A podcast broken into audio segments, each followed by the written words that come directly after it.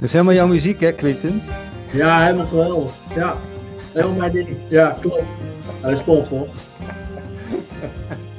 Hier kan ik wel op mee, hoor. Het kan ook zo slecht zijn dat het voor jou weer iets uh, inspiratie kan opwekken natuurlijk. Hè? Ja, maar goed, ik bedoel, iedereen denkt dat akoestische muziek dat niet past in de dance maar dat is allemaal niet zo. Dat is gewoon een, een fabeltje, de fabelen of zo, want ik gebruik heel veel akoestieke geluiden, dus ook gitaar en uh, dat soort dingen meer. Dus ja, het zou rustig kunnen, ja. Oké, okay, oké. Okay. Uh, iedereen welkom. We, we, zijn weer begonnen met uh, Radio Gletscher. hoger bewustzijn, diepere radio. Daar gaan we het over hebben vandaag. En uh, we hebben vandaag een uh, hele interessante gast. Dat is uh, Quinten Makinje. Quinten, welkom. Graag gedaan, dankjewel. We gaan zo meteen met jou uitgebreid in gesprek. We hebben twee uur de tijd. dus we gaan eerst eventjes weer wat, wat dingen vertellen over waar wij mee bezig zijn. Yes. Ehm, Merlijn, wat, wat staat op het programma vandaag? nou, dat is een graancirkel, wat die blijven komen. UFO's blijven komen, tenminste de meldingen. En we hebben een speciale verjaardag. We Oh. hebben ook wat, ja, dat moeten we, ja, dat hangt een beetje van Quinten af. Maar we hebben ook uh, nieuws een beetje op zijn terrein uitgezocht. Dus uh, over planetaire-achtige dingen die ontdekt worden. Over iets uit 1971, rond IJsland. Um, dus we, hebben, we hebben van alles. We hebben van alles. Oké, ja, ik, heb, ik heb wat dingetjes meegenomen over de, de schaduwemoties die we hebben. Ik heb een leuk artikeltje over gevonden. Um, en ik heb natuurlijk ook iets over UFO's, want het Pentagon is natuurlijk uh, kort geleden naar buiten gekomen met al heel, heel veel leuke nieuwtjes.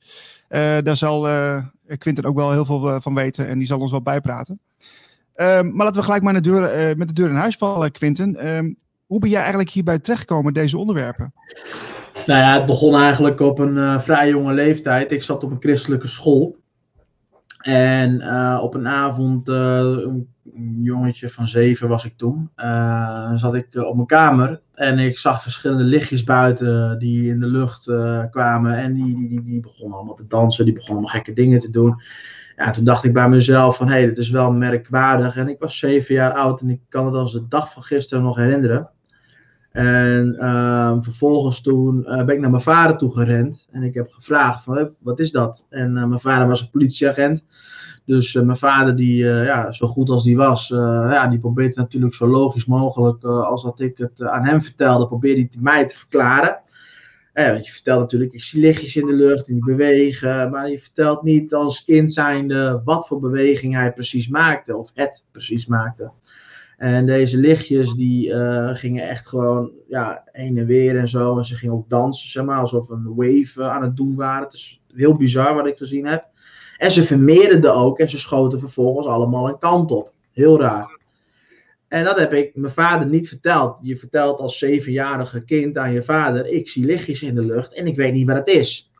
Dus uh, mijn vader zei: Ja, dat is vast een satelliet of zo, of wat dan ook, of whatever. En ik dacht bij mezelf: Nee, denk ik niet. Uh, maar goed, ik heb het naast me neergelegd en ik heb uh, op een gegeven moment, um, ja, internet was net nieuw. Hè, we praten over 96, 97. Uh, nee, 98, sorry. En internet was net nieuw, dus je had nog allemaal fora's en zo, forums en dat soort dingen meer. Dus ik zag best wel veel forums, had ik dingen te lezen. En ik dacht van, ik zoek lichtjes in de lucht. En uh, toen kwam ik uit bij een forum. Daar sprak men over het boek van Derek van Enneken, Denneken, bedoel ik. Oh ja. Uh, Erik van Denneken. En uh, dat was Goden waren cosmonauten. Dat boek. En sindsdien was het voor mij een obsessie om dat boek te krijgen. Want daar stond kennelijk informatie in. Wat ik moest hebben. Op school hoef je het niet te verwachten, want men denkt toch dat het engelen zijn. Bij je vader, ja, dat is lastig, want je vader die zegt van, nou, het waren satellieten. En oké, dan heb je daar je antwoord. Dus, maar ik dacht, dit, dit is wat anders. En ik ben op zoek gegaan. En naarmate ik er meer en meer van tegenkwam, hoe meer ik ervan overtuigd raakte eigenlijk dat uh, dit UFO's waren. Uh, toen die tijd noemden we dat gewoon nog UFO's. En um, ja, dat was voor mij eigenlijk het moment dat dit boek open ging. Eh, ik kreeg vervolgens straf op school. Ik moest uh, nablijven omdat ik verhalen vertelde over UFO's. Nogmaals, ik zat op een christelijke school. Men tolereert dus niet dat jij een andere beleving hebt uh, op het verhaal dat geschreven staat. Vervolgens moest ik de Bijbel moest ik gaan vertalen. Toen ik dat gedaan had, kwam ik achter meer feiten. Ik heb gewoon de Bijbel vertaald en in de Bijbel staat gewoon heel duidelijk dat er UFO's zijn. Ja, wat, wat wil je dan meer dan? Waar staat het? Waar staat het? Op verschillende plekken staat het. Laten we een voorbeeld nemen. Uh, het boek uh, Genesis. In uh, het boek van Genesis gaan we Genesis 5, vers 21 tot en met 24. Dat gaat alleen al over Enoch. En Enoch dan wandelde met God, want hij was niet meer, want God nam hem weg. Iedereen sterft in dat hele stuk. Genesis 5 gaat over Adam tot Noach. Iedereen sterft. Alles en iedereen sterft. Behalve Enoch. Enoch werd meegenomen door God. Er staat niet in de Bijbel hoe, waarheen, wanneer en waarom en dat soort dingen meer. Daar staat er gewoon niet in. Want Enoch, zijn naam wordt veertien keer genoemd in de Bijbel. Maar als we dan naar Ezekiel gaan. En we gaan naar Ezekiel 1 vers 4. Ja, dan, dan wordt het wel interessant. Ja. Oké. Dus dat is een beetje het uh, verhaal voor mij waar, waarom het blikje open gegaan is. En ja, na jarenlang onderzoek uh, staat in één keer NPO voor je deur. Ja, we hebben allebei de, de uitzending gezien. Eh, ik, uh, ik vond het heel leuk om te zien, want ik, ik ken jou natuurlijk iets langer al. En dan, dan zie ja. je gewoon dat je gewoon door iemand geïnterviewd wordt voor de, voor de NPO. Dus dat is wel, uh, wel heel gaaf. Um, ja. Uh, maar dit, even terug wat je net zei. Wat je zei bij, bij Ezekiel, dat, dat stukje, daar, daar wordt het nog gekker, zeg je. Ja, klopt, inderdaad. Ja. Daar uh, wordt gesproken over een wolkenfront die uit het niks komt. En in die wolkenfront ziet men vervolgens een lichtbron. Uh, dat lijkt op de kleur van Hasmal. Ik ben er nog niet helemaal achter wat, dat kleur, wat die kleur precies voorstelt. Ik heb dat wel uit proberen te zoeken. Uh, de een zegt is een beetje bordeaux-roodachtig, de andere zegt weer een beetje lichtrood. Dus het is een beetje een vaag iets, maar uh, een kleur van hasmal. En uh, ja, uit deze kleur van hasmal kwamen andere voorwerpen uit, zoals ik het interpreteer. waardoor uit een van deze voorwerpen, of ja, objecten eigenlijk, stapt een, een vierhoofdige wezen uit wat lijkend is op een mens. Nou, dat vind ik toch best wel merkwaardig. Nou, inderdaad, ja. Ja. Ja. Dus ja, en als we dan naar de huidige verhalen gaan kijken, die de CIA bijvoorbeeld ons allemaal vrijgegeven heeft in 2016. Ja, dan zien we dit soort gelijke verhalen ook naar voren komen. En deze mensen wisten bijvoorbeeld 2000 jaar geleden niet hoe ze dat anders moesten verwoorden. Dat is tenminste ja, wat ik uh, ervan uh, geleerd heb. Ja, en je, je bent natuurlijk als kind was je, had je altijd wel het gevoel dat je, dat je anders was. Je had andere, een andere perceptie van de werkelijkheid. Ja. Uh, uh, wat, wat heeft dat ervoor gezorgd dat je, dat je eigenlijk op een soort eenzaam pad bent gekomen toen al? Of uh, hoe, hoe is het gegaan? Nee, nee, ik ben nooit eenzaam geweest eigenlijk. ik ben wel gepest, maar ja, ik was ook wel een beetje stevig en dat ben ik nog steeds. Dus ja, je bent een makkelijk doelwit om het zo maar even te zeggen. En uh, ja, op een gegeven moment, uh, je krijgt wel vrienden en zo, uh, uiteindelijk. En zo werkt dat.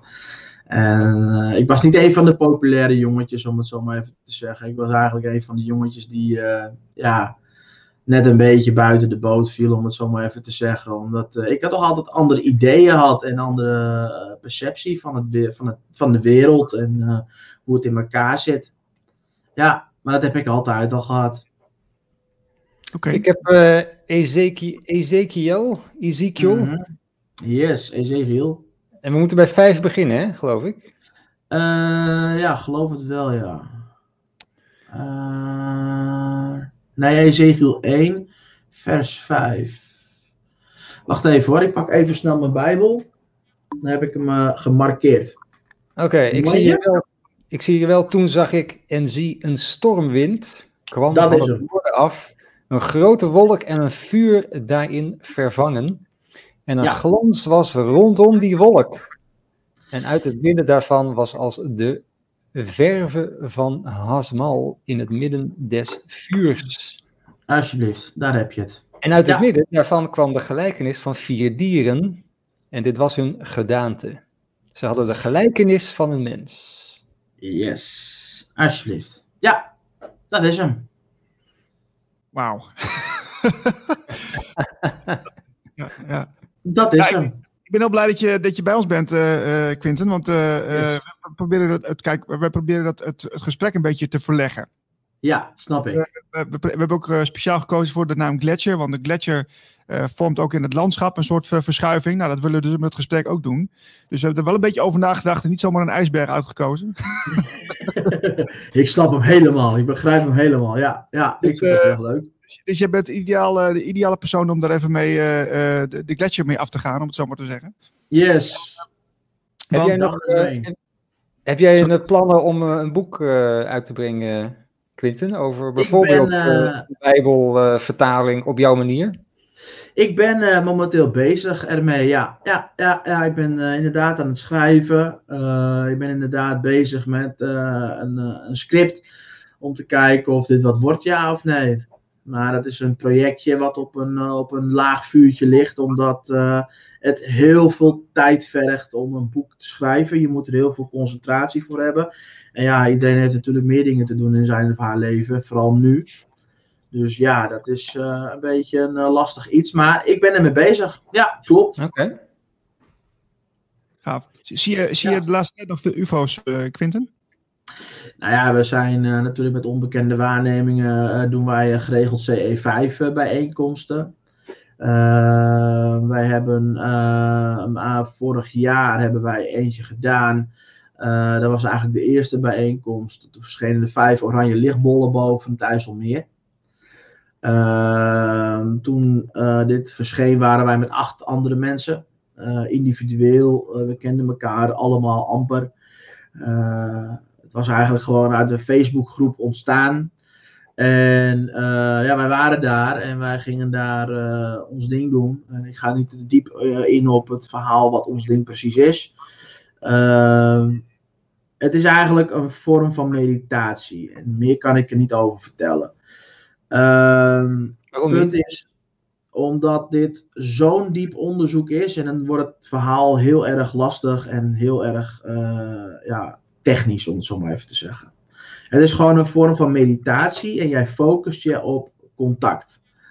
En daar zitten allerlei stappen nog in, zeg maar. Daar horen nog een aantal dingen bij, een voorbereiding bijvoorbeeld.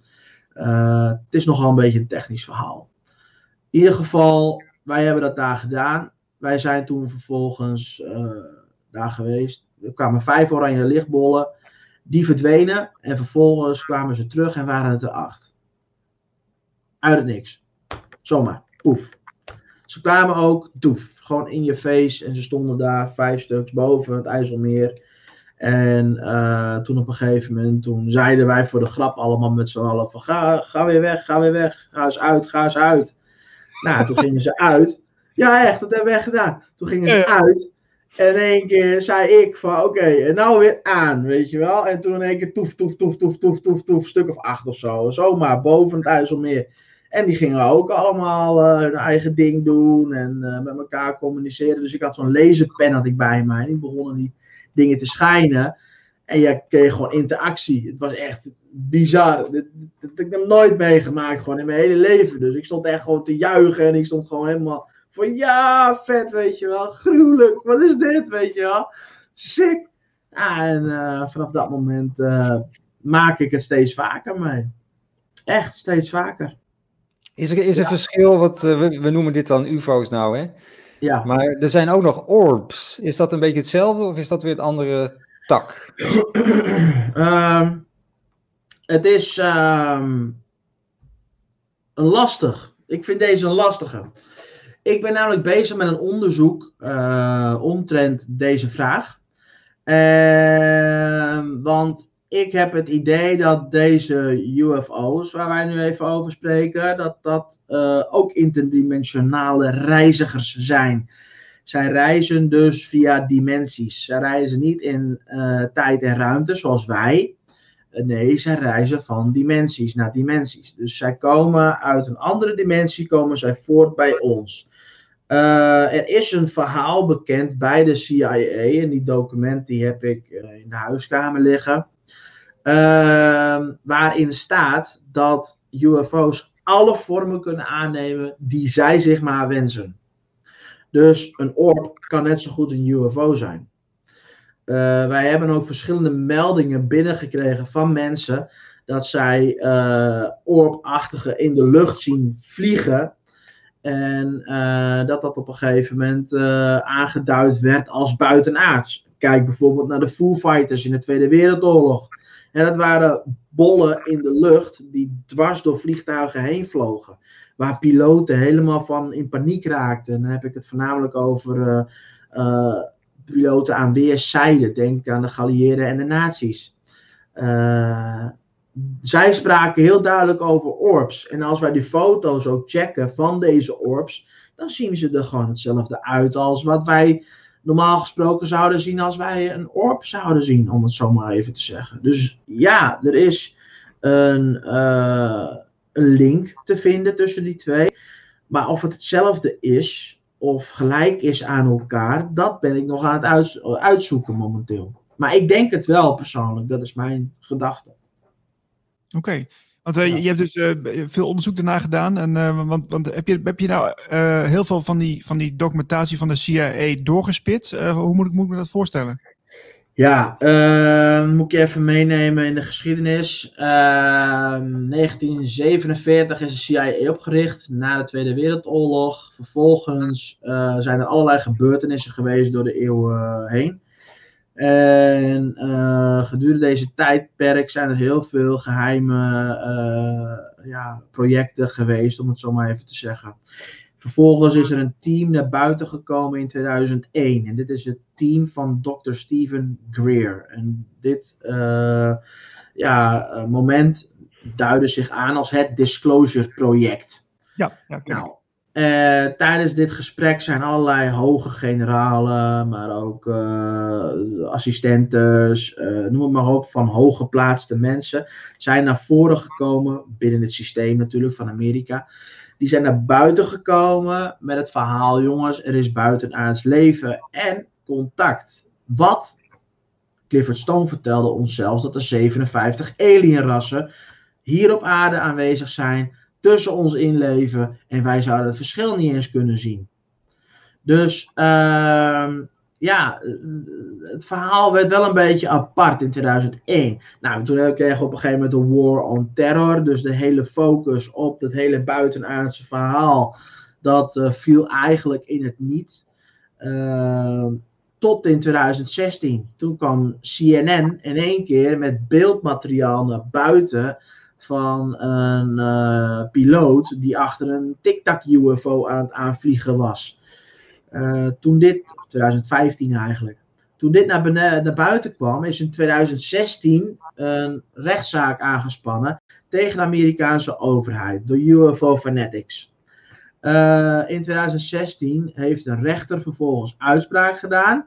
De Amerikaanse overheid moest vanaf dat moment alle documenten en alles wat zij hadden aan bewijsmateriaal vrijgeven omtrent buitenaards leven. Nou, uh, vervolgens hebben wij 16 miljoen documenten online zien komen, alleen op de CIA-website. 16 miljoen? Ja, 16 miljoen. Ja. Als jij uh, daarheen gaat, dan zie jij uh, 16 miljoen uh, documenten. En uh, ja, die, die, die zijn allemaal gewoon vrij beschikbaar voor het publiek.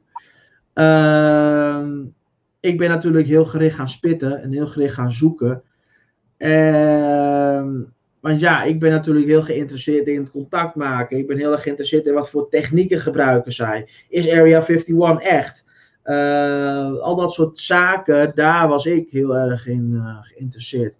Nou, en toen vorig jaar ergens of zo kwam het nieuws in één keer naar buiten van jongens, UFO's zijn real, is de real deal. Uh, verschillende Amerikaanse generalen hebben toen op een gegeven moment ook toegegeven dat zij aan reversed engineering uh, doen sinds uh, de Tweede Wereldoorlog, geloof ik, zo uit mijn hoofd. En dat zij UFO's gebruiken om technieken te moderniseren voor onszelf. Denk aan Kevlar, denk aan stealth, radarsystemen, chips, computerchips, telefoons, noem het op alles zou een link hebben met uh, de crash van uh, Roswell. En uh, dit is allemaal gewoon bevestigd. Nou, vervolgens vond ik het wel heel grappig worden. Want in één keer kwam er een meneer op de proppen. Ik had nog nooit van die hele man gehoord in mijn hele onderzoek niet. Luis Alessandro. Nou, voor mijn opinie is dat gewoon uh, een van de grootste uh, uh, ja, Muppets die er voor mij bestaat momenteel in de moderne mediawereld. Want die man die krijgt gewoon een script voorgeschoteld van de Pentagon. En die vertelt gewoon van, of in de script staat gewoon wat hij wel en wat hij niet mag vertellen aan de wereld. Ja, en in ah. mijn opinie is dat de, halve de halve waarheid. En een halve waarheid vind ik meestal erger dan een leugen. Uh, want ze weten donders goed. Uh, wat, wat, wat, laat hij dan, Quinten, wat laat hij dan precies weg in zijn verhaal? Nou ja, uh, je had het net al had je het over het document dat Amerika bijvoorbeeld vrijgegeven heeft over buitenaards leven. zoals ik net al vertelde, Clifford Stone die vertelt bijvoorbeeld dat er 57 alienrassen bij ons bekend zijn. Waaronder een aantal die tussen ons inleven, waar wij het verschil niet eens van kunnen zien. Ehm, vervolgens vertelt de overheid, de Amerikaanse overheid, die vertelt nu dus van ja, we weten niet wie, er, wie erin vliegt, we weten niet eens hoe ze hier komen, we weten helemaal niks. Ja, dat is een permanente leugen. Ze weten meer, ze weten veel meer. Ze weten hoe, ze weten wat, ze hebben er contact mee. Uh, Eisenhower heeft met hun een deal gemaakt in, in, in, zijn tijd toen hij president was. Dit is bevestigd. Uh, het staat zelfs in meerdere uh, documentaires wordt het geroepen. Het wordt in geschiedenisboeken wordt het aangeduid dat er contact geweest is. Het is gewoon een real thing. En dat de Amerikaanse overheid nu met een uh, ja, rapport aankomt zetten waar eigenlijk helemaal niks in staat. Want dat is het. In het rapport staat niks. Ja, we zien UAP's. We zien, Negen pagina's hè, was het. Ja, precies. We zien UAP's. Ja, dat is mooi dat de UAP's staan. Nou, en dan staat er ergens in het midden: het is een, eh, een, eh, een bedreiging voor nationale veiligheid. Als het een bedreiging was voor nationale veiligheid, hadden ze ons al lang aangevallen. Hadden ze ons al lang gepakt en was er niks meer over geweest van deze hele wereld niet. Is niet gebeurd. Zij zijn hier gekomen tijdens de Tweede Wereldoorlog zijn ze actiever naar voren gekomen, omdat wij aan het experimenteren waren met atoombommen. Dat is de hele reden waarom zij zichzelf gingen uh, presenteren en gingen laten zien. Dit is allemaal bewezen. Dit is allemaal gewoon een feit. Ze zijn hier gekomen om ons te beschermen eigenlijk voor onze eigen uh, hypocriete en rare gedrag, jaloerse gedrag voornamelijk, dat wij hebben jegens elkaar. Want dat is het. Wij willen elkaar alleen maar vernietigen als mens zijnde. En dan denken mensen van, ja, waarom uh, komt een UFO niet naar mij? Nou ja, denk eens na hoe een alien uh, zou denken over ons mensen. Als wij al zo zijn, wij zijn ons hele leven al zo opgevoed. Destructie. Uh, denk aan jaloezie. Denk aan alles wat maar slecht is wat de mens heeft. Dat zorgt ervoor dat een UFO of een alien niet zomaar in de achtertuin gaat landen of een kop koffie met ons komt drinken of wat dan ook. Nee, want die denken wel tien keer na. Dat is hoe het in elkaar zit. Ja. Dus, dus, dus jij kijk, dat, uh, dat uh, uh, het grootste gedeelte van, van de, de, de, de buitenaardse, om het zo maar te zeggen, die zijn wel liefdevol. Ja, ja, ja, zeker. Zeker weten. Wij worden ook beschermd. Council of Five dat is ook al een hele lange tijd bekend. Het zijn vijf alienrassen die uh, ja, ons beschermen, ons helpen. Waaronder uh, een van de Grace, maar ook uh, een deel van, van, van, andere soorten rassen, om het zo maar even te zeggen. Er zijn heel veel rassen. Ja, ja dat zijn, wat natuurlijk op het internet zie je natuurlijk heel veel informatie daar ook wel over. Ja je hebt uh, Sirius uh, buitenaardse, je hebt natuurlijk Arcturians, ja, de Greys, hè, ze vrij bekend, Reptilians, ook heel bekend. Ja, Draconius. Ja. Heb je zelf een keer een, een, een, een, direct contact gehad met een buitenaardse? Ja, zeker. Ja, ja, dat heb ik wel gehad. Ja, ja. Ik heb een, uh, een blauw lichtwezen. Die kwam in één keer bij ons binnen. Zomaar uit het niks. Die kwam vervolgens uit... Uh, ja, was door de muur heen eigenlijk, door een raam. En uh, die stond in één keer in de woonkamer. Het was echt een, uh, ja, een gespierde, uh, ja, mannelijke vorm dat voor mij stond. Dat kwam gewoon dwars door de muur heen gelopen. Ik heb hem ook gefotografeerd. Ik heb het gewoon op mijn telefoon staan, de foto. En dat heb ik ook laten zien bij, bij Rianne van Dorst. Ja. Haar NPO-programma. Ja, en hoe, hoe, voelde dat toen, uh, toen dat gebeurde? Heel bizar. Ja, dat zijn een van de bizarste dingen die ik in mijn leven heb meegemaakt. Het kwam dwars door de muur heen, zoals ik zeg. Hè. Eigenlijk een raam. je hebt een raam met daar een muur omheen. En daar kwam die dus door. En uh, het liep gewoon op ons af. En het liep gewoon door de kamer heen, links, rechts. En het deed gewoon zijn ding. En weet niet wat hij deed, maar het deed gewoon zijn ding. En vervolgens liep hij op mij af. Hij raakte mij aan. Hij raakte de persoon met wie ik in de kamer was, raakte die aan. Hij ging zitten op de stoel en keek ons even aan. Vervolgens ging hij weer staan. Hij raakte mij aan en weg. Dat is letterlijk wat er is gebeurd. Ja. En, en, of, dat nou komt, of dat nou komt omdat ik mijn hele leven er al mee bezig ben, of dat er iets is wat ik meegekregen heb, ik, ik zou het niet weten. Ik zou het gewoon niet weten. Het is ook de eerste keer dat het nooit meer gebeurt.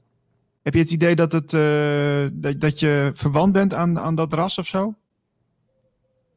Ik weet het niet. Ik heb oprecht geen idee. Ik wou dat ik die vraag kon beantwoorden, want dan had het voor mezelf ook een hele hoop rust gegeven, maar ik weet het niet. Ik weet het gewoon echt niet. Ik kan wel speculeren, maar uiteindelijk maakt dat meer vragen op in mijn hoofd dan dat het, uh, dat het werkelijk is. Ik heb het gezien, ik heb het meegemaakt, ik heb het ervaren. En daar moet ik het eigenlijk bij laten, want het is voor mij toch alleen maar speculatie. Ik weet het antwoord niet. Ja, het was dus echt in de fysieke vorm zoals wij mensen ook zijn. Zo fysiek was het. Ja. Wauw. Ja. Ik kan wel even zoeken, ik kan wel even kijken of ik het op camera kan laten zien bij jullie. Ja. Eens even kijken. Ja, ik heb, uh, ik heb dat ook zoiets uh, gehad, hè? Ja, vertel. Maar, maar dit was midden in, de, midden in de nacht en ik werd zo'n beetje half wakker. er kwam er ook zo'n uh, ja, mensgedaante doorzichtig, kwam, uh, kwam de kamer in. En daar werd ik wakker van ook, van hé, hey, er, is, er is iets in de kamer. Ik voel een soort energie. En dat was, dat was niet blauw, dat was een, meer, ja, een, beetje, een beetje donkerachtig, met een beetje, ik noem het altijd kerstverlichting. Of kleine explosietjes. Okay. En uh, die stapte, of die, die haalde mij eigenlijk omhoog. En die stapte in mijn lichaam. En dat, uh, misschien een minuutje of zo. En toen stapte hij er weer uit. dus ik weet nog steeds niet wat dat is. Maar, uh... nee, ik kan me heel goed voorstellen dat je dan vragen hebt van wat is dat en wat gebeurde er precies. Nou ja, en, en het was ook niet eng of zo. Het, het gebeurde gewoon. En het, uh, ja, dat, ja. Ik hoop dat we het kunnen zien. Oh ja. Ja, dat kan, ik kan me voorstellen dat het ook heel lastig is om dat. Uh, even voor, voor, de, voor de telefoon om dat goed vast te leggen. Maar. Ja. Ja, oké. Okay. Je ziet hier gewoon ook uh, de borst, zeg maar, de borstkast, het hoofd. Ja, de buik, gespierde buik en de heup, zeg maar. En de armen zie je hier een beetje. Aan de andere kant net zo. Je ziet daar nog doorlopen. Dus het was wel een hele gedaante, zeg maar, die kwam. Ja. Is dat een, uh, is dat een blue race? Want je hebt de grays. Maar je, heb je ook de blues bijvoorbeeld? Nee, ik denk persoonlijk zelf dat het een acteur hier is. Oké. Okay. Ja, dat is wat ik persoonlijk denk. Want als ik uh, ga zoeken naar verschillende alienrassen, want dat heb ik meteen gedaan natuurlijk. Hè. Toen het gebeurde, ben ik meteen in de doeken geboken, ben ik gaan kijken gaan, van wat is dit en waar komt dit vandaan. Nou ja, uh, uiteindelijk kwam ik uit bij Arcturius. Gewoon echt de blauwe Arcturius. Die komen in licht, uh, vaak doorzichtig. Dus ja, het was voor mij uh, de meest. Uh, me, de, meest waarschijnlijk, om het zo maar te zeggen. Want het is blauw, zoals je zag. En ja, bijzonder. Heel bizar dit. Heel bizar. Ja. wat, gisteren hadden we het met iemand over de, de, dat, je, dat iedereen die hier op aarde komt, zeg maar, een soort missie heeft. Hè? Uh, ja. Ook een gevoel uh, bij dat je, dat je missie hebt om hier uh, dit soort verhalen en dit soort. Um, om mensen te inspireren over dit soort ontmoetingen? Dat zou zeker kunnen. Ja, dat zou zeker kunnen. Ik hoor wel heel veel mensen praten van je, kan, je kan er goed over vertellen. Je weet ook heel veel informatie, weet je er ook van en dat soort dingen meer. Dus ja, dat is ook, uh, uh, het is je roeping en dat soort dingen meer. Dat hoor ik best wel vaak. Maar ja, het is voor mij gewoon normaal. En, en ik heb zo bij mezelf van, mensen moeten dit weten. Men moet weten, er is meer tussen hemel en aarde dan ons altijd al verteld is. En die mensen die het ons verteld hebben, kunnen er zelf ook niks aan doen dat het allemaal zo gegaan is. Want in de loop der duizenden jaren is het altijd al achtergehouden voor ons. Het is, het, het, is gewoon uh, een verhaal waarvan men zegt van uh, dit moet niet te veel mensen weten. Uh, want dan raken ze de macht kwijt. religie was alles. Je ging elke zondag ging je drie keer naar de kerk. En je deed wat de dominee of de pastoor je zei. Dat was het hele leven van heel veel mensen. Van maandag tot en met zaterdag keihard je ding doen en op zondag drie keer naar de kerk. Nou ja, weet je, en dan vervolgens wordt er allerlei angst aangesproken aan je. Wordt er tegen je gezegd van ja, als je dit niet doet en dat niet doet, dan gebeurt er dit en dat. Hè? Ga je branden in de hel. Ik heb het verschillende pastoren en dominees wel horen zeggen. Dus ja, je moet de kerk gehoorzamen. En de kerk is indirect ook de overheid. En dat vergeten een hele hoop mensen, maar het is wel zo gaan natuurlijk nu naar een hele bijzondere tijd toe. En uh, uh, daar vind ik het ook zo belangrijk dat we het gesprek voeren. En kijk, het, ik, zie, ik zie het wel voor, dat jij gewoon uh, op den duur, als, als de tijd zelf aan het veranderen is, dat jij, dat jij evenementen organiseert voor groepen mensen om ja, te leren hoe je weer contact maakt. En dat je, dat je die ontmoetingen zeg maar arrangeert. Dat lijkt me, lijkt me wel gaaf. Ja, misschien. Dat zal de tijd uit moeten wijzen. Op dit moment ben ik er niet zo mee bezig. Hè. We leven natuurlijk in een hele bizarre tijd waar we allemaal uh, klik-klak opgesloten zitten eigenlijk. Uh, zonder tralies uh, in huis. Want er is natuurlijk een verschrikkelijke virus aanwezig. En we moeten allemaal gevaccineerd worden. Dus ja, weet je, allemaal prima. In ieder geval, ja, ik, ja ik, ik, ik, ik zie het allemaal wel. We gaan het allemaal meemaken in deze wereld. Precies. Oké, okay. ja. Uh, ja. nu we het toch over hebben, uh, Merlijn, zullen we, zullen de UFO's er even bij pakken voor vandaag? Ik zal hem even uh, tevoorschijn toveren. Bij elke dag een, een update, Quinten. Tof. Ja, het UFO-meldpunt, dat, ken jij, dat ken jij vast ook. Oh jee. Oh jee? Oh jee. Doorzichtig, doorzichtig, deels contour zichtbaar in de lucht. Ja. Dat lijkt op een ronde schotel. Dat is uvomel.nl. Is dat iets waar jij op kijkt ook, eh, Quinten? Of denk je van, uh, nou, dit... Uh... Nee? Nee, nee, absoluut niet. Nee. Wij, ik, heb, ik, heb, ik heb contact met die jongens gehad. Het zijn hele leuke, aardige gasten. Ik wil daar niks over zeggen. Alleen, uh, ze hebben mij niks te vertellen. Helemaal niks zelfs. Ze weten ook lang niet zoveel als dat ik weet. En uh, ze zitten ook totaal niet op mijn level, als ik gewoon heel eerlijk mag zijn. En het klinkt misschien een beetje cocky, een beetje arrogant. Maar het is gewoon realiteit. Uh, ik heb met die jongens gepraat, ik heb met ze een gesprek gehad. Ik heb ze meerdere malen proberen hier naartoe te halen. Ik heb ze dus uitgenodigd. Nergens zijn ze op ingegaan. Uh, en dat is prima. Dat, is, dat, dat mag iedereen voor zichzelf uh, weten natuurlijk. Alleen, uh, ja, bij mij zijn ze wel hun geloofwaardigheid kwijt. Kijk, ik heb ze gevraagd van waarom geef je mensen geen uitleg over wat ze zien? En waarom vertel je niet gewoon, jongens, dit is het, dit is hoe het is en klaar.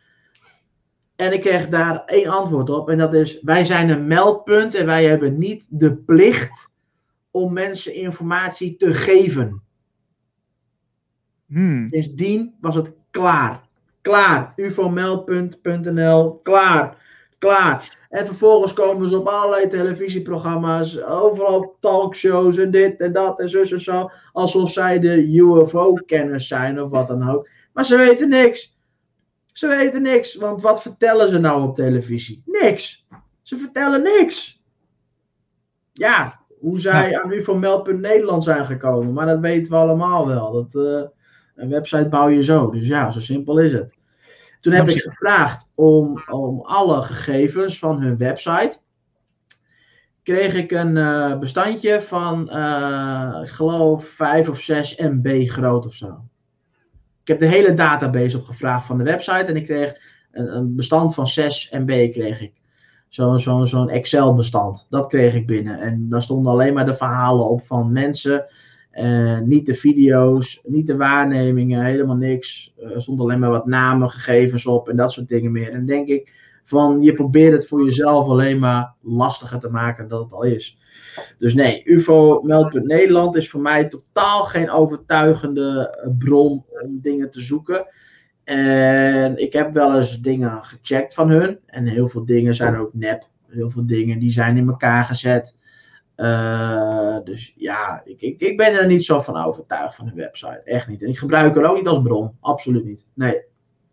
Oké. Okay. Nou, misschien okay. moeten we even wat gaan overwegen, Marlijn. Zullen we het hierbij afsluiten dan maar weer? Ja, kijk, we, kijk, het is niet de bedoeling uh, om uh, fake nieuws te brengen, maar uh, kijk, het was meer bedoeld om te laten zien van, dat er ja. inderdaad dingen zijn en dat het, dat het onder de aandacht komt. Dus ja. Ja, ja dat, dat, snap ik heel goed hoor, dat zeker weten. Nee, maar goed, ik, bedoel, ik begrijp heel goed dat jullie iets willen laten zien. En helaas, ufomeld.nederland is wel de grootste punt waar mensen dingen melden. Dus ik ben heel erg benieuwd naar dit verhaal. Nou, het verhaal is uh, dat ze iets in de lucht hebben gezien en, de, en daar is ook een video van. Het is niet zo heel goed te zien, maar je ziet wel een, uh, een soort ring. Uh, ja, hier zit het. Ik zie niks momenteel. Nee, het is heel slecht te zien.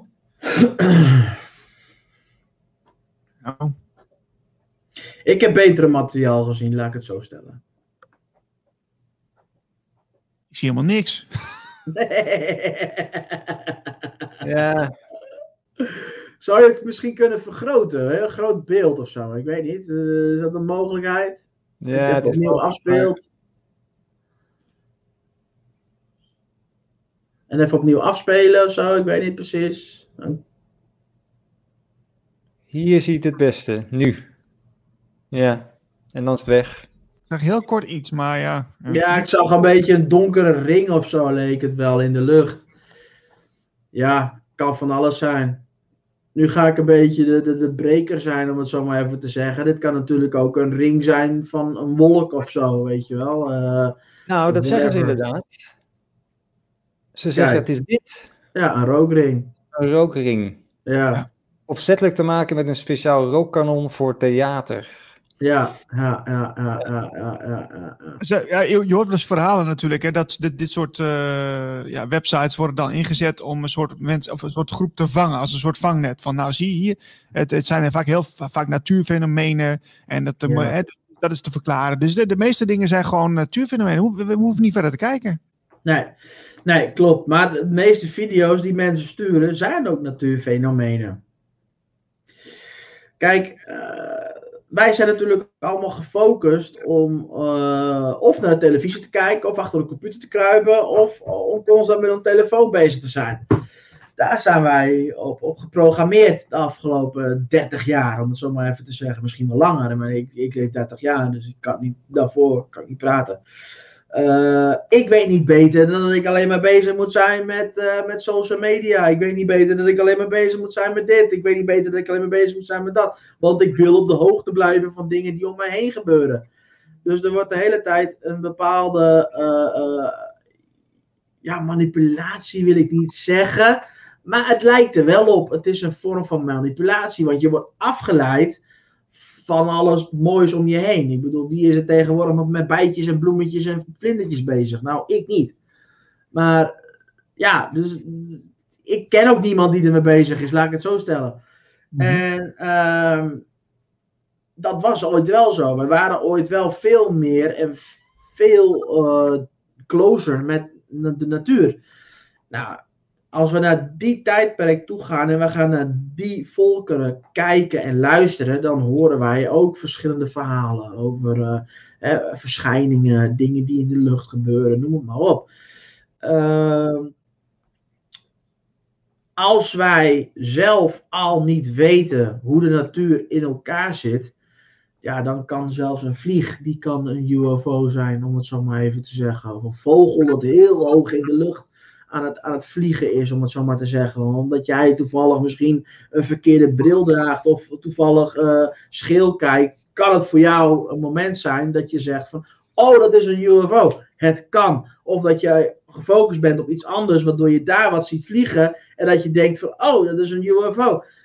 Zo is het momenteel. Momenteel is het dat mensen de focus kwijt aan het raken zijn en uh, ja, op een verkeerde manier naar zaken kijken. En uh, als jij op een gegeven moment leert te onderscheiden van jongens, dit is een UFO, hier moet je pletten, daar moet je pletten, zus moet je pletten, ja, dan wordt het al een heel ander iets. Dan wordt het tastbaar. Dan kunnen mensen op een gegeven moment zeggen van, oh kijk, maar dat is een UFO. En dan pak je je telefoon en dan ga je filmen. Ik denk dat je dan veel beter materiaal krijgt dan dat er nu naar buiten komt, omdat mensen gewoon niet weten wat ze zien. Zoals ik net al zei, er zijn verschillende redenen voor. Je bent ook in Amerika geweest, hè, eh, Quinten? Ik uh, ben ooit in mijn leven in Amerika geweest, ja, dat klopt, ja. Maar je, maar je hebt daar geen uh, cursussen in de ufology gevolgd? Of, uh... nee, nee, nee, nee, nee, nee, nee, nee. Ik sta wel heel dicht bij het team van Stephen Greer. Ik heb zelf wat contacten die bij hem in het team zitten. En um, ja, ik heb uh, ja, daar wel wat uh, contacten in zitten. Uh, ik had ook contact met een uh, persoon die hier in Nederland veel gedaan had, om het zo maar even te zeggen. Gewoon even tussen haakjes. Niels en ik die weten allebei wel over wie we het hebben. Dus uh, ik ga geen namen noemen, want die reclame verdient hij niet. Maar in ieder geval, uh, ja, daar had ik ook heel erg nauw contact mee. En uh, ja, dat bleek achteraf gewoon een enorme oplichter te zijn als je het mij vraagt. tenminste, toen ik in zijn laptop zat te kijken, toen zag ik dingen die dachten niet echt konden verdagen.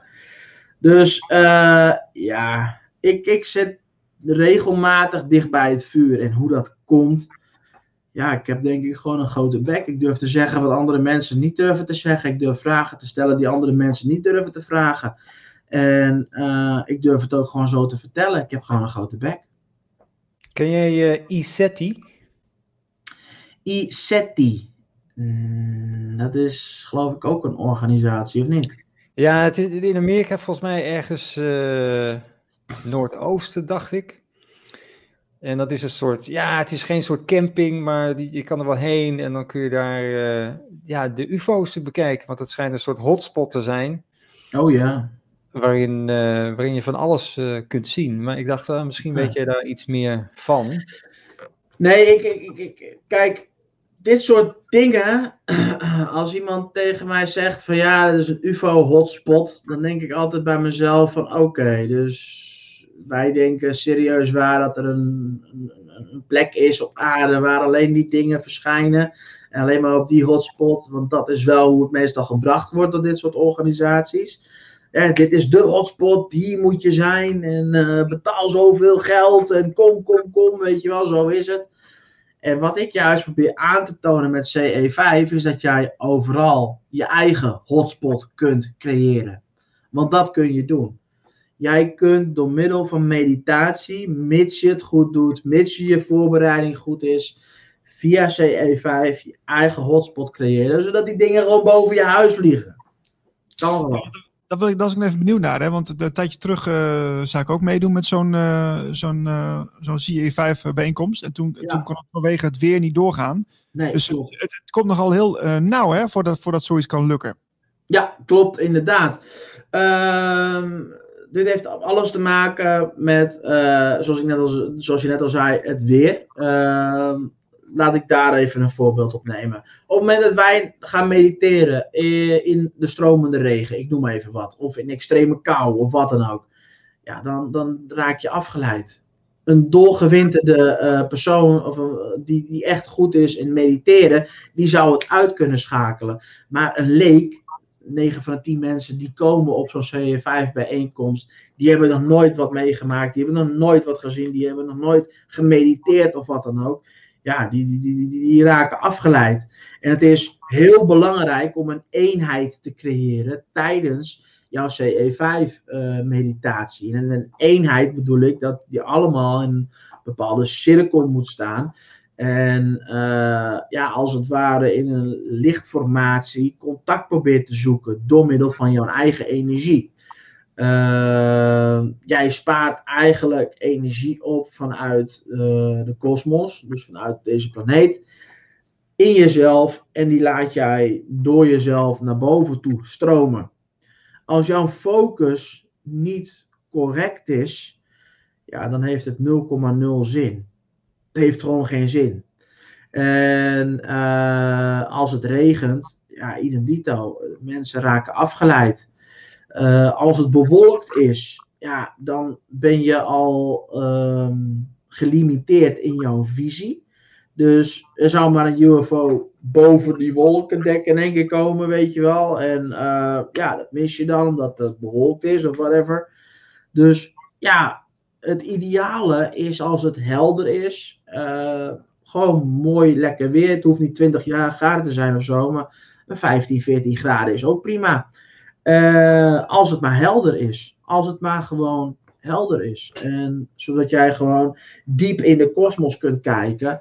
Uh, richting ja, alle richtingen die je maar kan bedenken. Want dat is de reden waarom ja, dat soort dingen vaak afgezegd worden door ons.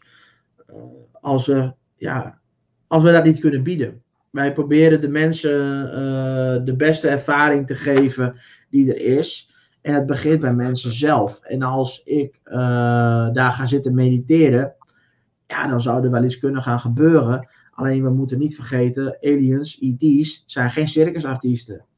En dat denken vaak mensen die denken het wel. Oh, je roept ze even op en pas boem, ze zijn er. Nee, zo werkt dat niet. Dat, dat, er zit een heel ding zit er nog voor. En je moet echt dedicated zijn. Het is ook niet zo dat ik alleen maar een half uurtje per dag hiermee bezig ben. Nee, CE5 is de hele dag door. Het is niet eventjes dat jij aan en uit kan zetten omdat jij het zelf even prettig vindt. Zo werkt het. En dat Was even. Quinten, uh, uh, um, wanneer je met een groepje zo'n oefening doet en uh, dan kan het natuurlijk voorkomen dat je, je, dat je iets in de lucht ziet. Komt er dan ook wel voor dat, dat een aantal mensen het niet zien en sommige mensen weer wel? Ik heb het nog niet meegemaakt, eerlijk gezegd. Ik heb het nog niet meegemaakt. Wel heb ik meegemaakt dat mensen het missen. Hè, dat ze gewoon, uh, oh kijk net een andere kant op of wat dan ook. Weet je, dat, dat soort dingen maak ik wel mee. Uh, maar ik heb nog niet meegemaakt dat mensen, als zij het, als ik het bijvoorbeeld zie en ik point het aan met een laserpointer of uh, iemand anders ziet het, de rest ziet het ook. Ja. Oké, want ik heb wel eens gehoord van dat, dat, dat, het, dat te maken is met je DNA. Dat als je je DNA goed upgrade, zeg maar, of dat het geupgrade wordt op een of andere manier, dat je dat dan dat je het makkelijker zou kunnen zien bij, in sommige gevallen? Weet je daar iets van? Je praat nou als uh, Hugo de Jonge, upgraden van DNA. Uh, eh, waar hebben we het over? ik ben geen expert, ik ben geen expert hè? Nee, even serieus. Uh, ik heb dit nooit gehoord. Oké, oké. Okay. Nee. Ja, wel van Hugo de Jonge over het vaccinatie, maar nee, ik heb het voor de rest nog nooit gehoord. Nee. ik heb het ook gehoord dat, dat, dat je dus uh, dat mensen UFO's zien, bijvoorbeeld op de snelweg of zo, boven hè, in de lucht. Maar dat zij de enige zijn die dat zien, omdat die aliens zoiets hebben van: ik wil alleen dat jij ons ziet. Dus we zitten op een bepaalde frequentie. Dat, uh, dat we, dat jij, nee, nog nooit van gehoord. Nog nooit van gehoord. Ik heb okay. natuurlijk wel eens van mensen verhalen meegekregen, alleen het is nooit onderbouwd. Uh, ik kan heel makkelijk zeggen, jongens, ik, er staat nu iets achter mij. Geloof je mij dan?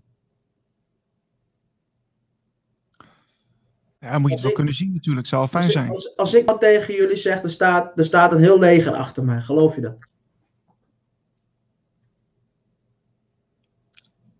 Ja, Ja, kun, je, kun je dat even onderbouwen, Quinten? Nou, er staan momenteel tien gasten achter mij. Die staan hier gewoon. Die zitten op de bank en eh, ze doen allemaal gekke dingen. Geloof je dat dan? Op je blauwe ogen wil ik veel geloven hoor. Maar, eh, nee, maar snap je? Dit is wat mensen doen. Mensen zeggen gewoon van, ik heb dat gezien. En ze willen het alleen maar aan mij gaan laten zien. Ja, eh, sorry hoor, maar je bent geen Mozes uit de Bijbel of wat dan ook. Dus eh, sorry, het spijt me. Ik geloof dat niet. Ik geloof iets als iemand anders het ook ziet. En ik zat hier bijvoorbeeld in mijn achtertuin met de buurman een tijdje geleden. Zijn dochter was er ook bij.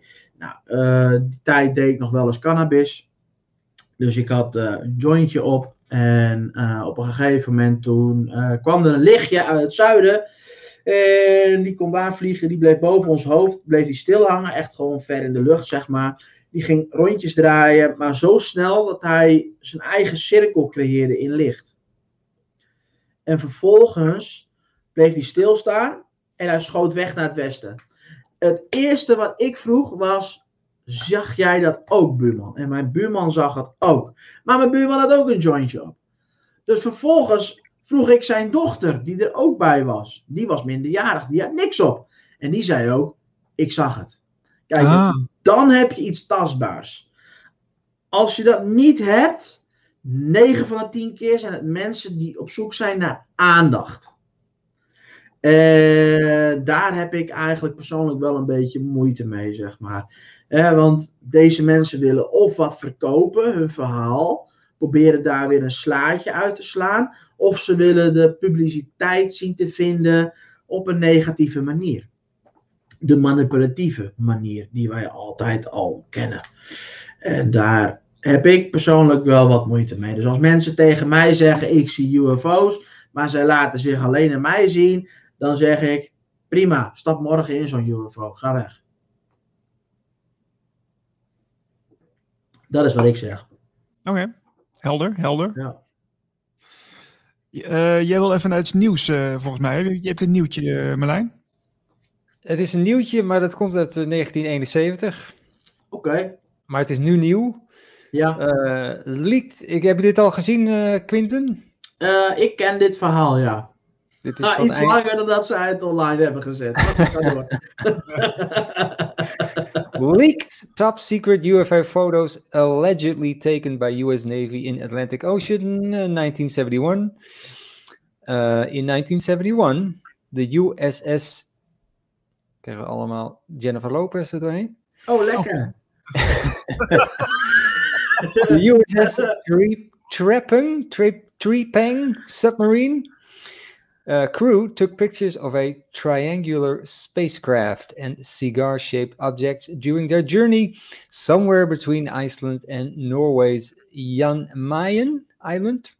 Yep. UFO enthusiasts believed that they were another proof of not only existence but also the presence of aliens on Earth. Ja. En er staan foto's bij.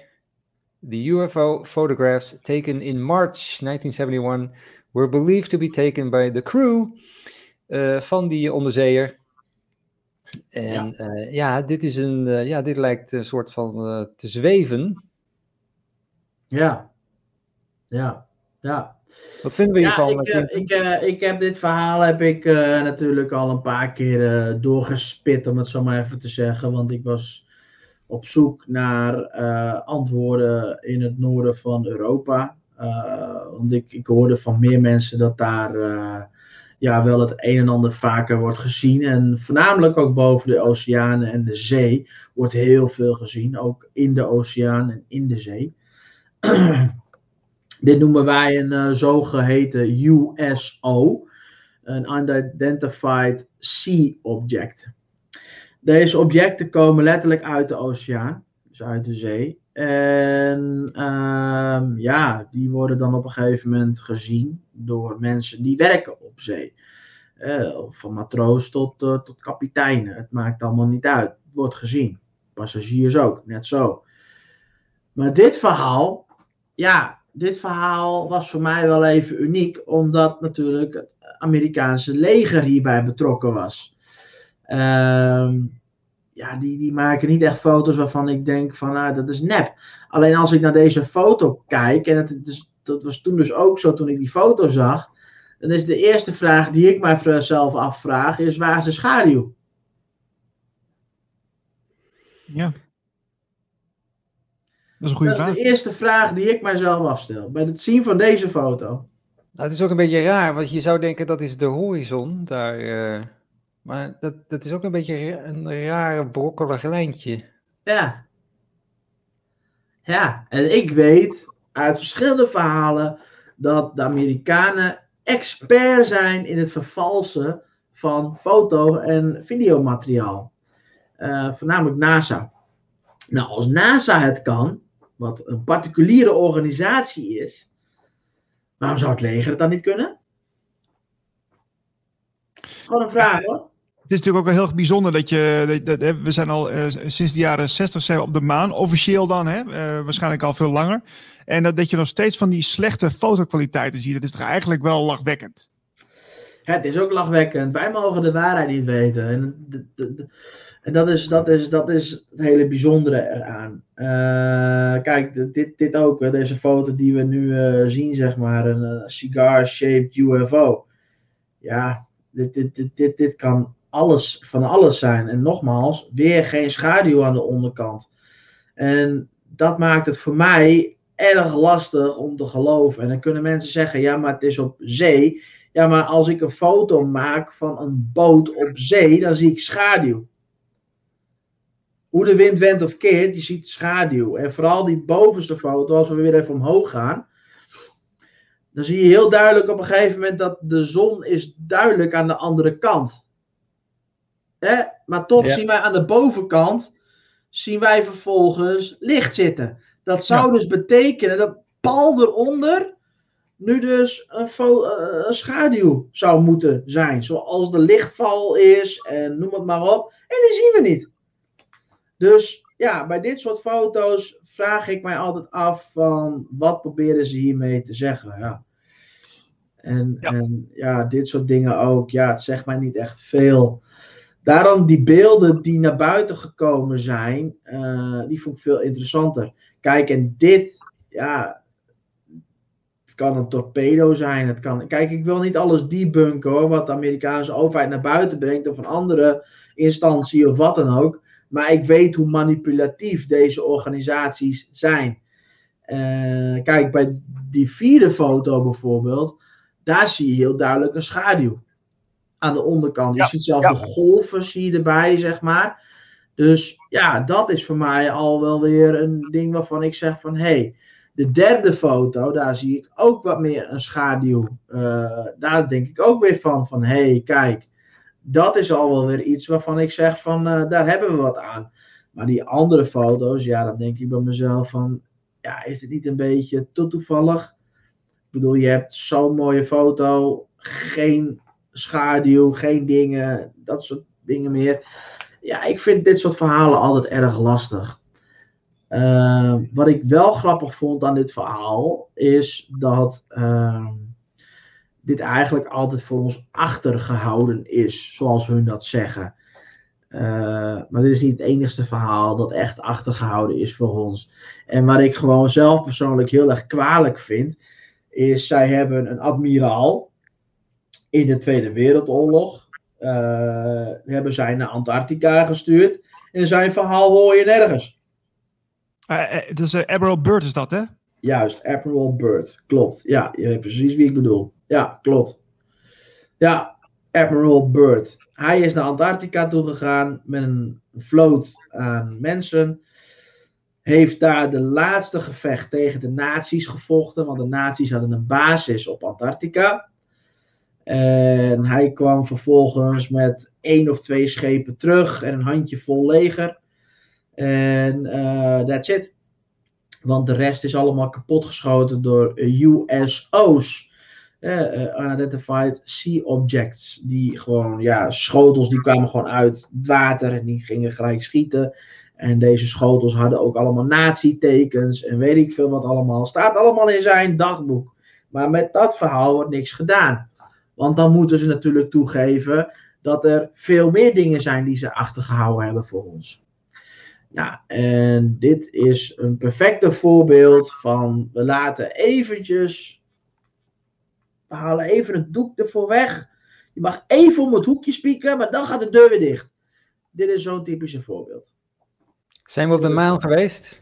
Even een, even een zijstraat. Zijn we op de maan geweest? Ja. Ja. Ja. Ja, wij zijn op de maan geweest. Ja. Ja. De beelden die wij hebben gebruikt voor uh, de maanlanding, die zijn fake. Die zijn allemaal in scène gezet. Maar wij zijn zelf echt wel op de maan geweest. Ja.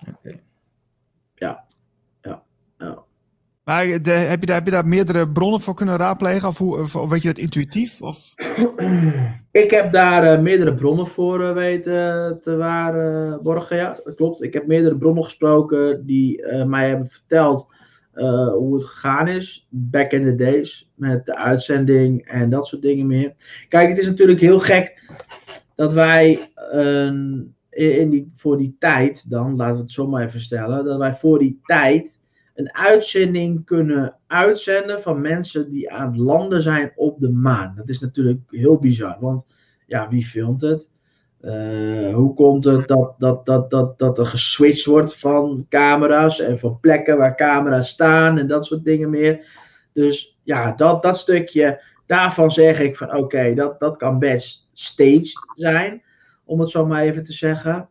Maar als wij gaan kijken naar uh, alles wat wij gevonden hebben, wat we meegenomen hebben, wat we weten en dat soort dingen meer, ja, dan denk ik echt wel dat we de maan zijn geweest. Ik bedoel, uh, laat ik het voorbeeld nemen van een van de Apollo-missies. Dat zij op een gegeven moment om de maan heen uh, gingen vliegen, net voor de landing. En dat zij vervolgens de maan horen rinkelen als een of andere grote bel. Uh, van, van, een, van een kerkklok of wat dan ook. Uh, wat voor uh, ja, geluid dan ook. dat vind ik wel heel merkwaardig dat zij dat kunnen vertellen.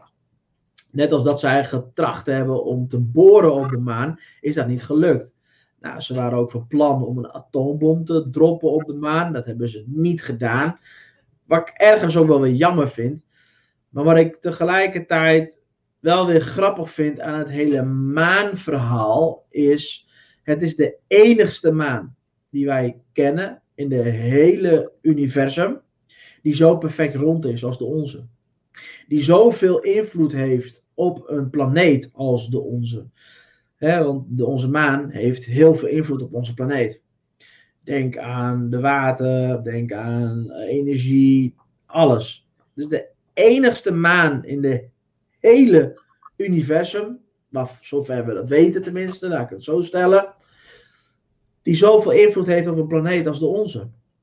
Die zo perfect rond is en die de perfecte afstand tussen de planeet en de zon instaat om een complete zonsverduistering te verzorgen of wat dan ook. Het is, mm -hmm. het is mindblowing hoe te toevallig dat is ik persoonlijk denk, en dit, dit, vinden heel veel mensen een hele gekke theorie wat ik nou ga vertellen, maar dat is wel wat ik persoonlijk denk. Ik denk dat de maan daar geplaatst is. Dat het een basis is. Dat is wat ik denk. Waarom ik denk ik dat? Ik heb namelijk bewijs dat er gebouwen op de maan staan. Er staan gebouwen op de maan die mensen niet kunnen verklaren. Tunnels, dat soort zaken meer, noem het maar op. Daarbij, als ik naar de oude geschriften ga kijken, van bijvoorbeeld de Sumerische kleitabletten, uh, ja, dan zien we hele gekke dingen erin staan, namelijk tunnels, uh, gebouwen, landingsplaatsen, noem het maar op. En verhip, NASA heeft foto's van gebouwen op de maan. Dat is gek. Ja. Ik, weet niet, ik weet niet meer wie het zei, maar er is ooit iemand geweest, uh, wetenschapper, die zei van uh, de, de meest logische verklaring voor de maan is dat die niet bestaat. ja, dat, dat, dat kunnen mensen inderdaad ook zeggen, klopt. Maar ja, dan zouden we dus naar een projectie gaan kijken en dan kom je weer uit bij de theorie van de flat earths. Ja, nou, ik wil, nee, niet, ik wil er net... Ja, weet je, dat is heel controversieel. Want eh, daar hoor je ook heel veel verhalen over. Ik heb het niet Ja. goed onderzocht, zeg ik eerlijk. Dus ik, eh, ik, ik kijk af en toe wel eens een filmpje en denk van ja, ja, ja, ja, ja. Ehm, maar eh, wa- wat weet jij ervan, Quint? Want ik ben heel benieuwd. Niks. Nou, dat, is, dat is makkelijk. Zo is Ja. Ja. Ja. Ja. nee, niks. Ik weet daar helemaal niks vanaf. Ik, eh, ik vind het een, eh, een hele mooie theorie die ooit geopperd is door iemand. En eh, ja, voor de rest, ik heb het nooit uitgezocht, want het interesseerde me totaal niet. Ik, ik wist op een of andere manier beter. Ik weet beter, laat ik het zo stellen. Ja, ja. Ik weet dat de aarde niet plat is. Ik weet dat er meer is tussen hemel en aarde. Het is wel een beetje heel gek dat als wij alle boeken erbij gaan pakken, alle geschriften, alle details, noem het maar op, dat maar iets te maken heeft met dat daarboven en om ons heen, dat er constant gepraat wordt over ronde eh, eh, planeten en noem het maar op, eh, dat soort dingen meer. Kijk, als een mens tegen mij zou zeggen van Quinten, de aarde is hol, dan zou ik zeggen van hé, hey, nou heb je mijn aandacht, let's go talk. Maar als iemand tegen mij zegt de aarde is plat, dan zeg ik van laat maar zitten. Volgende. Ja, die, eh, die Admiral Byrd, die, eh, die, heeft, dus- die is dus blijkbaar ook in een holle aarde geweest. Hè? Daar heb ik ook wel eens iets over gehoord. Eh, omdat hij dus bij Antarctica was geweest, dan is hij, dat, is hij op een of andere manier ergens doorheen gegaan. Ja. Want waarschijnlijk bij de Polen heb je ook twee, twee punten waar je doorheen kunt vliegen. Ja. Noord en Zuid.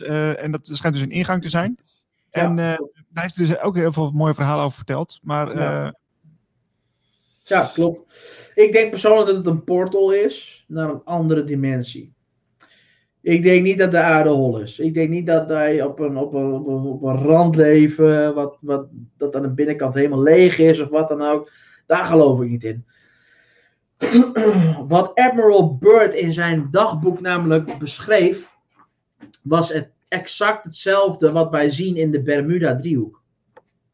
Exact hetzelfde is ook exact hetzelfde wat wij in de buurt zien van Maleisië. Exact hetzelfde. Dingen verdwenen. Schepen verdwenen. Vliegtuigen verdwenen. Noem het maar op.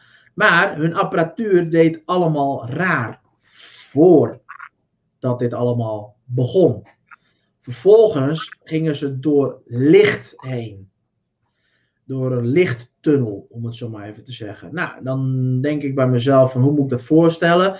Moet ik dat een beetje zien zoals Star Wars. Hè? Je zet eh, de, de, de, de, warp aan en je ziet dan die lichtstralen op je afkomen. Met zo'n draaiende tunnel effect erin, weet je wel. Moet ik het zo zien? Ik denk persoonlijk van wel.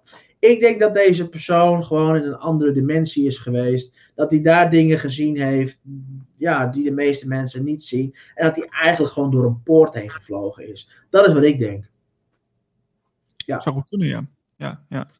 Ehm, voor de mensen die, die nu meekijken, eh, ja, je kunt meedoen met het gesprek. Eh, stuur een vraag in via de chat. Dat kan ook via de, via de mail info.radioglacier.nl. Want naast ons eigen ja, vragenstelsel mag je zelf ook dingen, dingen roepen. Ehm, Marlijn, heb je nog wat nieuws? Heb ik nog wat nieuws? Nou, we hebben iemand in de chat, namelijk ene V. eh, die zegt, oude beschavingen waren geobsedeerd met de ruimte. Klopt. Ja, ja klopt. En ik heb ook even dat, want het is een heel bekend eh, plaatje, een heel bekend tablet van de Maya's. Eh, ik zal eens even kijken Die heb je zo meteen voor ons. of ik die tevoorschijn eh, kan halen. Hey, King Pakal. Hij zit eigenlijk nu verkeerd, hè? weet je dat wel? Wat is Hij moet eigenlijk, hij moet eigenlijk moet hij naar boven gericht zijn. Hij moet dus, eh, want dat is hoe die afgebeeld staat op de muur in, eh, in Mexico. Eh, hij richt echt gewoon naar de lucht. Hij zit hier namelijk in een, eh, in een object. Zoals eh, sommigen misschien wel kunnen zien. Eh, laat ik eerst bij de koning zelf beginnen. Koning Pakal, dat is hoe hij heet. Hij zit in het midden, zoals je ziet. Heeft in zijn linkerhand heeft hij een pedaal vast. En in zijn rechterhand ook een pedaal. Dan vervolgens zie je bij zijn neus een soort ja, ademapparaat, iets of whatever zitten.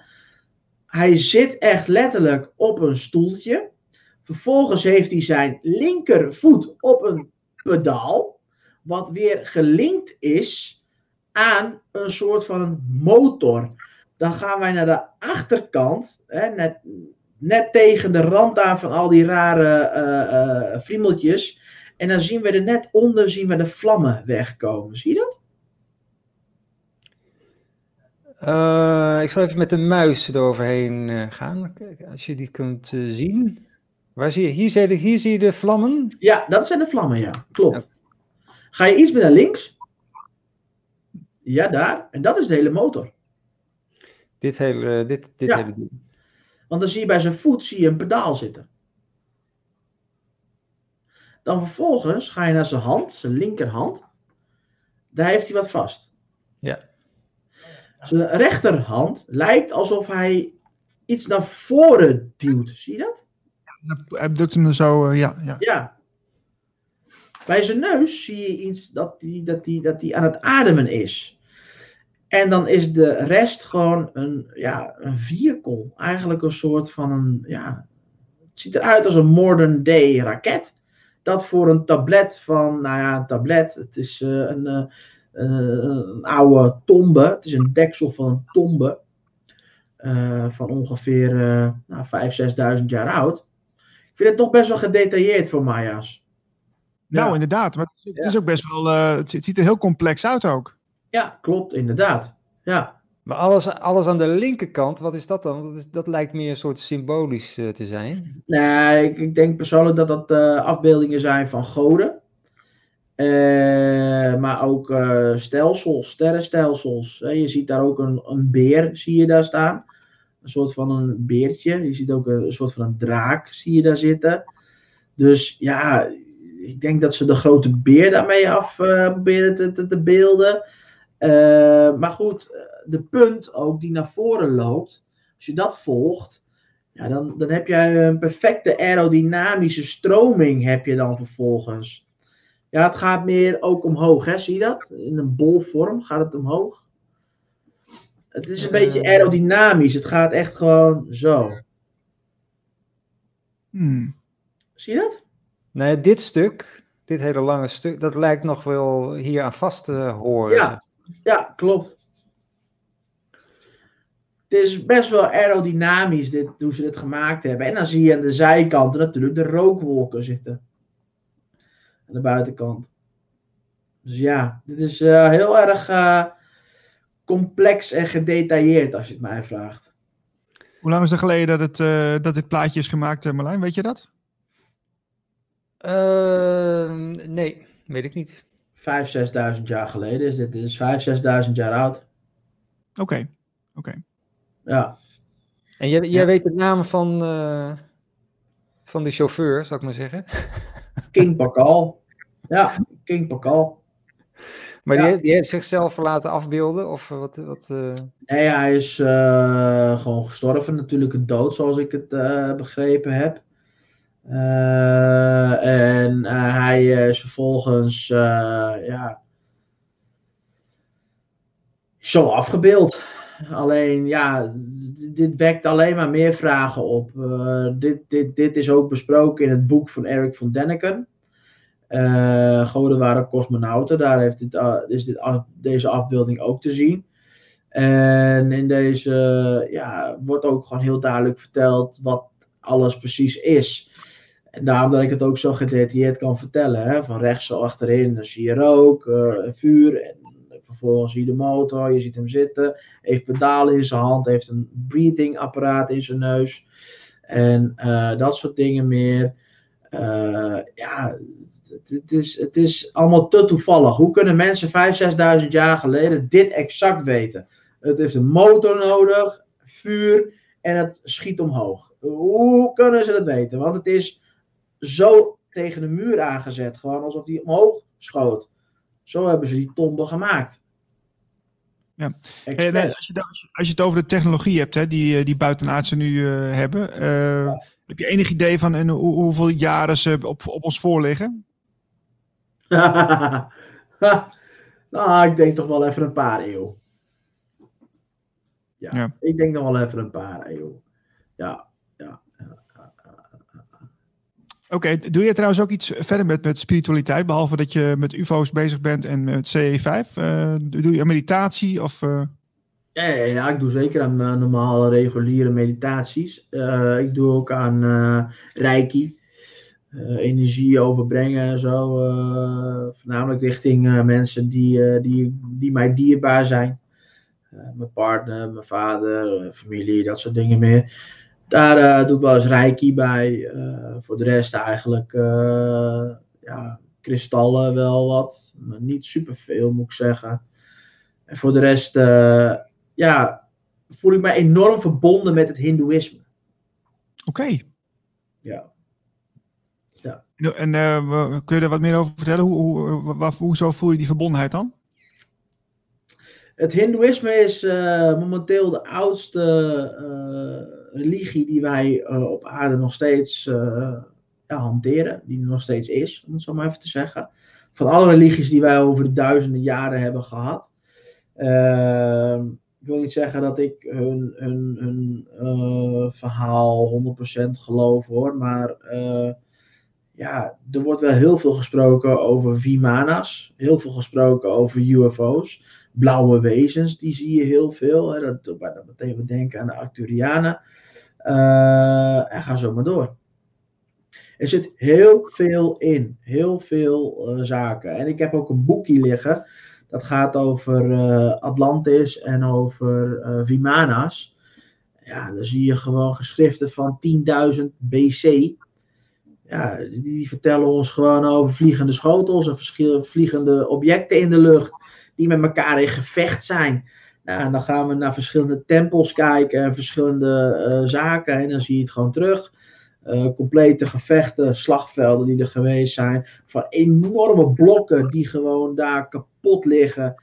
Ja, dat, dat, dat kan niet met een katapult gedaan zijn, met een rotsblok of wat dan ook, weet je. Dat, dat, dat wil gewoon niet. Dat is wel niet. is wel iets verder. Ja, dat is wel iets verder. Ja, dat klopt. Ja. Ja. En ook heel toevallig dat die mana's, of de, de, de, de, het? Eh, heel toevallig dat eh, de Hindoeïsten het daar dan toevallig ook nog eens een keertje over hebben. Ja, dat een beetje te toevallig. Ja, precies.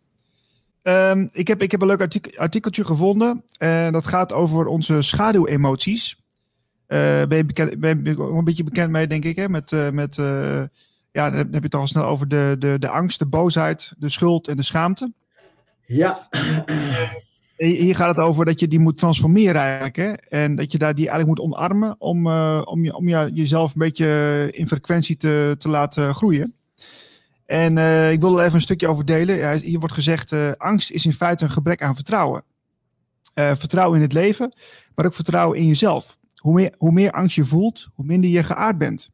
De energie die door je eerste chakra stroomt, is dan geblokkeerd. Dit chakra, dat onderaan je stuitje ligt, is namelijk verbonden met de aarde en geeft je een gevoel van basisveiligheid.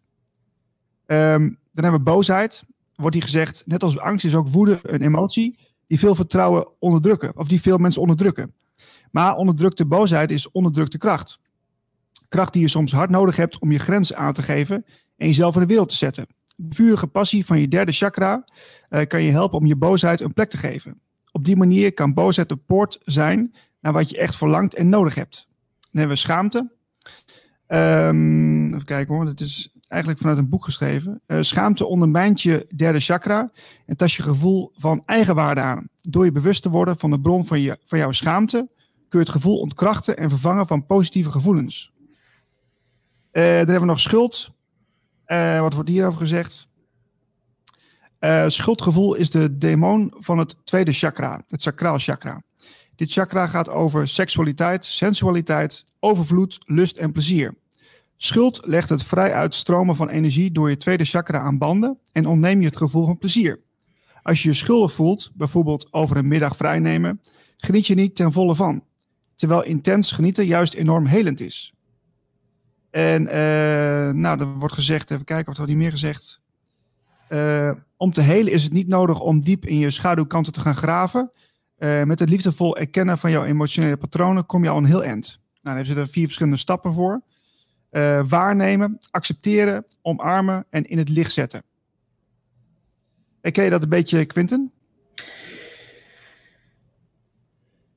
Uh, ik moet het even laten bezinken. Oké. Heel veel dingen die zij, of hij, uh, weet niet wie het geschreven heeft, mm, die gezegd worden, die zijn enigszins wel waar. Alleen, ik heb eigenlijk het idee dat het in een verkeerde manier neergezet wordt. Als ik naar de oude geschriften van Boeddha ga kijken, alleen naar boeddhistische geschriften, dan praat men over je wortelchakra. Je wortelchakra is verbonden aan jouw uh, ja, geslachtsdeel, om het zo maar even te zeggen. Yoni, lingam. Lingam, yoni, dat. Nou, uh, in ieder geval, ehm, op het moment dat ehm, dit in schaamte zou leven, dan zou je dat daar moeten voelen en niet in je derde chakra, zoals zij dat stelt. Overigens is het ook nog eens een keertje zo dat um, chakra-punten natuurlijk allemaal met elkaar verbonden zijn. Dus als jouw wortelchakra niet goed werkt, ja, hoe gaan jouw andere chakra-punten dan werken?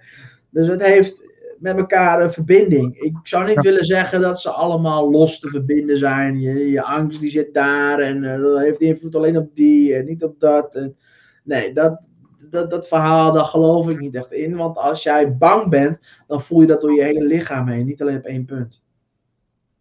Als jij schaamte voelt, dan voel je dat door je hele lichaam heen, niet alleen op één punt. Dus uh, nee, ik vind dit een beetje, maar dat is weer persoonlijk, ik vind het een beetje te kort, door de bocht. Uh, het is wel waar, alleen uh, niet in de juiste context geplaatst, niet in de juiste level, om het zo maar even te zeggen. Nee, oké, goed. Dit, is, dit kwam ik vanmorgen tegen, dus het is niet, het, is niet het monopolie op de waarheid hoor. Het is meer gewoon. Nee, precies. Breng me zo ja. in. Ja, nee, snap ik. Het is, wel, het is wel handig voor mensen om te weten dat ze de, op die manier wel mee aan de slag kunnen. En Ja. uh, de meeste mensen zitten natuurlijk heel erg in hun hoofd van, uh, ja, ik moet, wel, hè, ik moet wel meedoen in de maatschappij, ik moet wel iets voorstellen. Maar het, het, het hele voelen, dat, uh, dat doen we bijna niet meer. Nee, klopt. Kijk, net wat ik zeg, hè, we zijn natuurlijk bezig met manipulatie, zo wil ik het wel eigenlijk noemen, want ja, dit is het allerbelangrijkste. En uh, we moeten constant weten wat er gebeurt in de andere kant van de wereld. Plekken waar we nog nooit zijn geweest. Ja. ja. wat moet ik ermee, weet je wel? Ik ken niemand daar, weet je wel. Maar toch willen we weten of er weer een bom valt in, uh, in Jemen of waar dan ook, weet je wel. Ja, wat, wat, maakt dat uit, man? Jij leeft hier, jij hebt hier je leven, jij hebt hier je ding. Je loopt hier naar buiten, je gaat lekker in de natuur wandelen, je bent één met jezelf. En dat soort dingen zijn veel belangrijker dan dat jij naar een of andere poppenkastshow zit te koekeloeren. Wat in mijn ogen toch alleen maar in scène gezet is. Want die figuur die achter... Uh, achter zo'n zo, zo, zo, zo televisieding uh, zit, ja, die zit dan eventjes, uh, ja, en uh, daar is weer een bom gevallen en het is uh, vreselijk, het is vreselijk. Nou, hier een fragment. Ja, dan krijg je een paar van die mensen, die, die, die zie je dan op televisie, die vertellen allemaal honderd keer verschillende dingen, maar dat is dan de waarheid. Ja, sorry, ik kan er niet, ik kom daar niet zo goed bij. We worden gewoon afgeleid waar het om gaat. En ik vind oprecht als jij terug wil gaan in jezelf, ga naar jezelf. Als je het wil, ga het dan doen. En het klinkt heel makkelijk, ga het dan doen.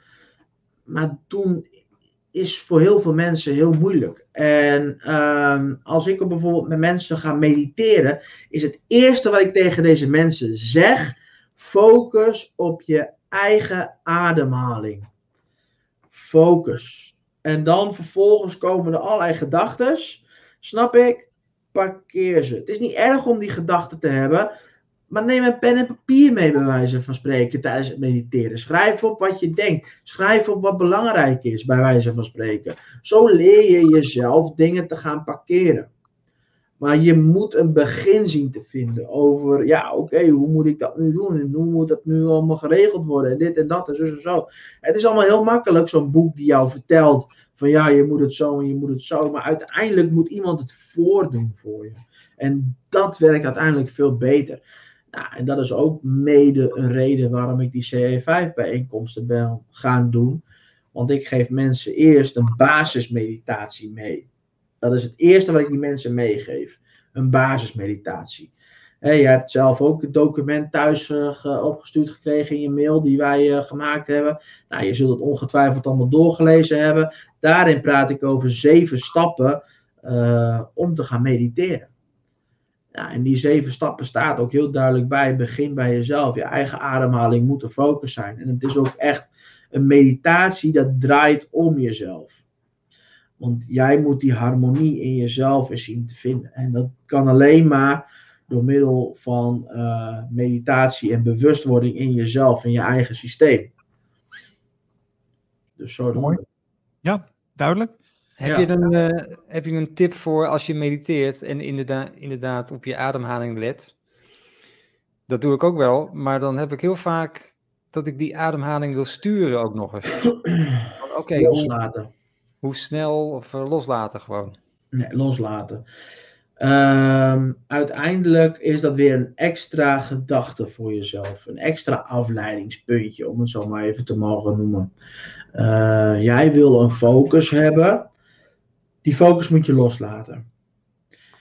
Jouw systeem is namelijk gebouwd in jezelf. Als jij slaapt, ben je ook niet bezig met eh, hoe moet ik ademhalen.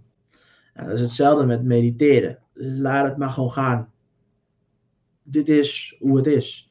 Hier, nu, op dit moment. Niet straks, niet, oh wat moet ik doen, want dat zijn allemaal weer kleine gedachten die jou afleiden van de essentie. En je hield net eh, je telefoon omhoog. Dat het daar allemaal om gaat. De monoliet, moest ik meteen aan denken, van uit eh 2001. en die monolith die ze gevonden hebben in Friesland zeker. Nou, daar wou ik ook nog vragen. ja. Wat, wat vind je daarvan? Eens, eh, jongen, jongen. Het is een mooie, is een mooie kunstwerk toch wat ze gemaakt hebben. Is toch mooi? Is Ja. Geloof je ook niet in? Geloof je niet in? Nou, nee. nee. Nou, dit was toch ook wel een beetje eh, overduidelijk, toch, Marlijn? Dat is wel nep. Ja, nee, zeker. Maar het begon allemaal in Amerika, in de woestijn, waar dan eens een ding eh, gevonden werd per ongeluk. Expres per ongeluk. Nou ja, Eh. daar, daar heb ik nog wel wat over te zeggen. Maar ga, ga verder, ga verder, ga verder. Oh nee, eh, nee, want ik dacht, nou, dat is een kunstenaar, dat werd gezegd, hè. Dus kunstenaar geweest, die heeft dat achtergelaten en vond, vond dat leuk dat er na zijn dood nog een kunstwerk gevonden werd van hem. Dat is, een, dat, is, dat is het officiële verhaal, zullen we maar zeggen. Ja, klopt, inderdaad. Nou ja, leuk dat je dat het een officiële verhaal noemt. Want het eerste officiële verhaal was dat er verschillende mensen helikopters in de lucht hebben zien komen die dat ding hebben neergezet. Oh, Dus ja, wat is het nu? Maar dat is een leugen. Dat is een leugen. Want in de oude Google Maps, eh, want ik heb er een aflevering aan, eh, aan gespendeerd via onbekende waarnemingen. Eh, bij Google Maps zien wij dus in 2015 al dat deze monolith in de woestijn staat. Dus die mensen kunnen dat helemaal niet gezien hebben in 2019 of 2020 of wanneer het ook was. Naar beneden zien komen met helikopters en dat soort dingen mee. Dus dat zijn allemaal leugens. Ehm, ik denk ook namelijk dat het door een kunstenaar is gedaan, net wat jij zegt. En eh, die heeft dat daar neergezet en die is inderdaad overleden. Maar die heeft het neergezet na dat die, die, die Monolith 2001 film die hij gezien had, heeft hij dat ding gewoon nagemaakt. Nou, heel veel mensen die zeggen bijvoorbeeld, ja, je kon het niet optillen, je kon niet dit, je kon niet dat. Nee, klopt. Als je niet in de buurt komt, dan kun je het ding ook niet optillen. Dat klopt. Dus die verhalen, ja, die zeggen mij niet zoveel. Ik kan niet optillen. Ja, als je niet in de buurt komt, dan kun je het ook niet. Dus, ehm, wat ik gewoon merkwaardig vind aan dit verhaal, is dat het zo wereldwijd is opgepakt vervolgens. Om Ja. aandacht te zoeken door verschillende mensen. Want dat is het eigenlijk. Hè? Mensen zochten weer op een negatieve manier aandacht. En ja, heel veel mensen die bezig zijn met uh, het onbekende, zoals ik het uh, maar gewoon noem, en uh, spirituele zaken, die waren heilig overtuigd van, oh, dat is het en dat is het helemaal en dit en dat en zo en zo. Nou, ik kan je zeggen, ik ben in Dokkum of in Friesland ben ik geweest. Ik ben bij die monolith ben ik bezig kijken en dat ding was zo hol als ik weet niet wat. Dus als dat een object is wat uit van boven komt of wat dan ook, ja, dan. Sorry hoor, maar dit was hartstikke licht. Dat ding hadden ze ook gewoon zo neergezet en je kon ook gewoon de voetstappen omheen kon je gewoon zien en dat soort dingen meer. Dus ja, ik had zoiets van, nou ja, het zal wel, weet je wel. Want het was die zondagochtend dat wij die nieuws binnenkregen, dat het ding er stond. Dus ik ben meteen in mijn auto geklapt, ik ben er naartoe gereden. Ik denk, ja, dat wil ik meemaken dan ook. Nou, ik was daar. Ik loop naar dat ding toe, allemaal lint omgezet en weet ik wel. Politie was er van alle onderzoek aan het doen, maar ik gewoon scheid aan. Daar had ik gewoon scheid aan. Ik ben gewoon onderdoor gelopen en ik ben dat ding toe gerend en ik klop op dat ding zo. Ik tel dat ding even een keer af. Oh, hartstikke licht en ik loop zo weer weg. Dat is echt waar. Vond de politie niet zo leuk, maar dat maakt me niet zoveel uit. Ik was daar voor mijn eigen onderzoek, dus klaar. Simpel. Ja, wel een, wel een beetje een wel een domper natuurlijk eigenlijk. Hè? Het was weer niks. Het was weer ja. niks. Ja, ja, ja, ja, ja, ja, klopt. Inderdaad. Zeker een domper. Maar ik zie dat we nou ook weer vragen hadden van een kijker.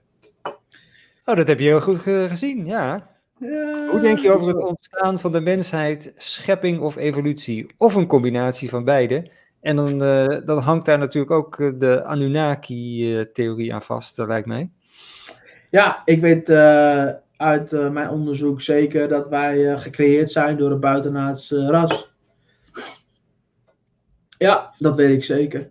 Dat zien wij ook in onze eigen DNA terug. Verschillende onderzoeken hebben dit ook aangetoond.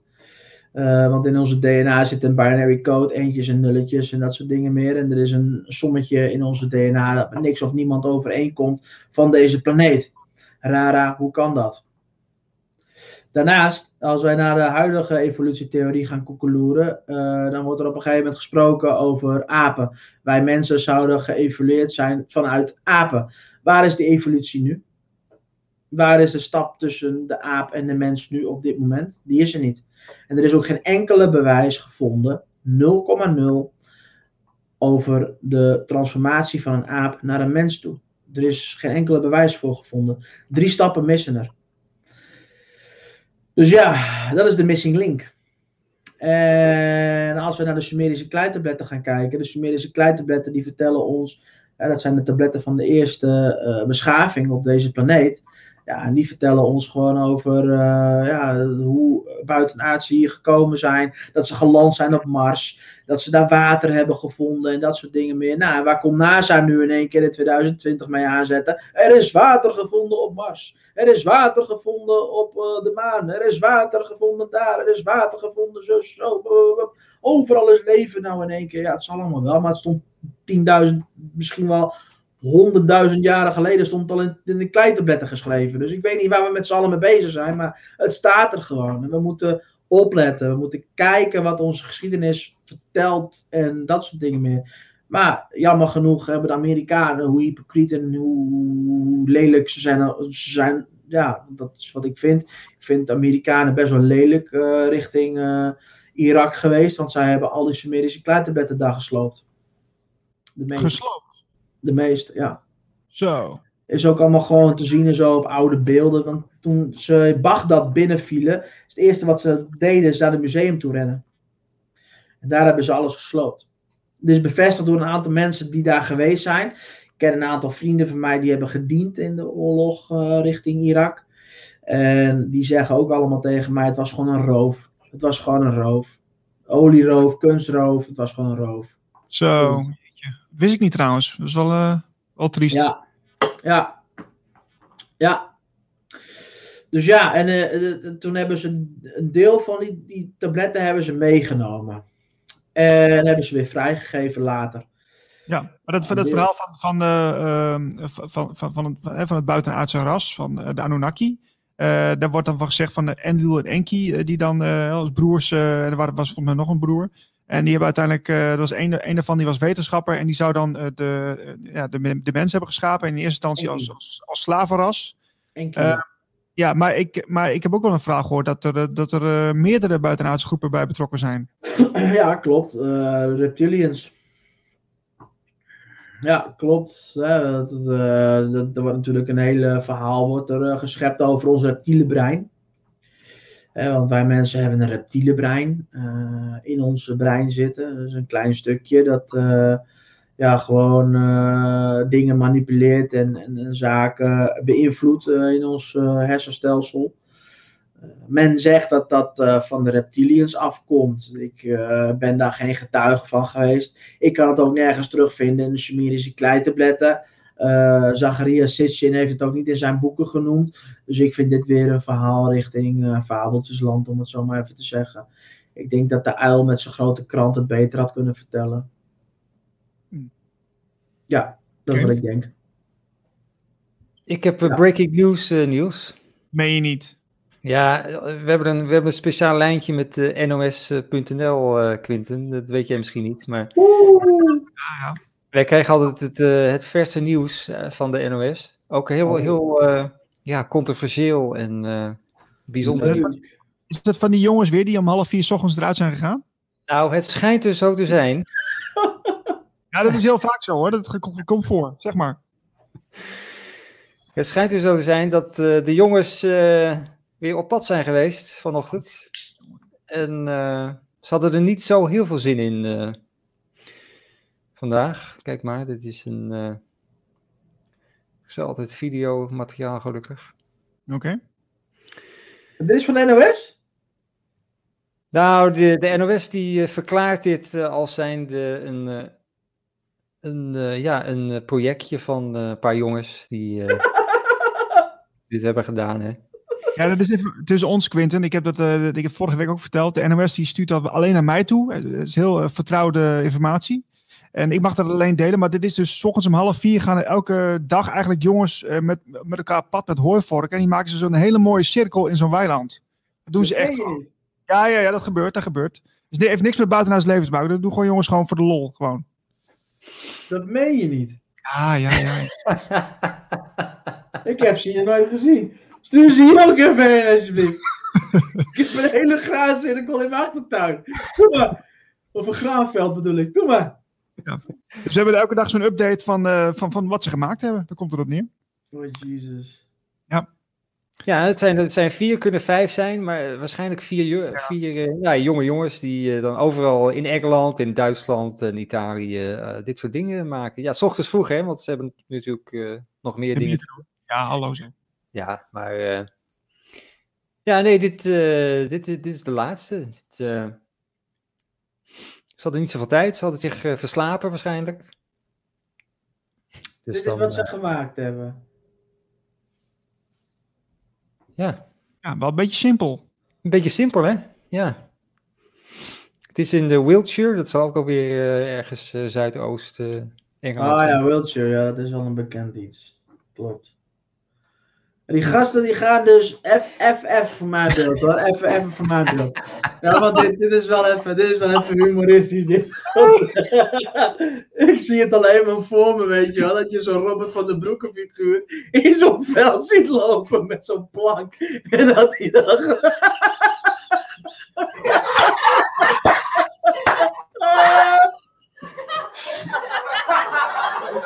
Ja, nee, de NOS meldt De NOS. Dan, dan moeten we het geloven. Van der Broeke die is ook in elkaar geslagen, hè, door zo'n boer, omdat hij dat gedaan heeft. Hè? Weet je dat wel? Niet. ja, joh, die is, gewoon, die, is gewoon, die is gewoon betrapt op het maken van, uh, van graancirkels. En die is toen helemaal in elkaar geslagen en dat soort dingen meer. En, uh, ja.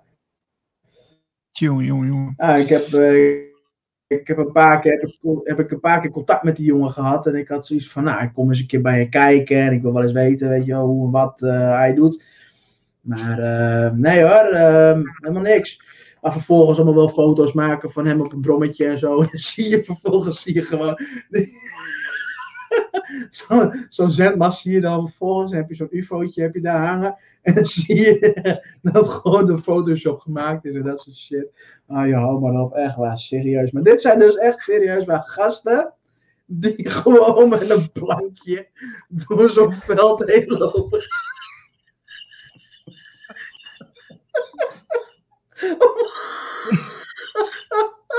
Om half vier s'nachts. What the fuck? Dan ben je toch niet goed, of wel? Dan ben je toch niet oké in je pannenkoek, of wel?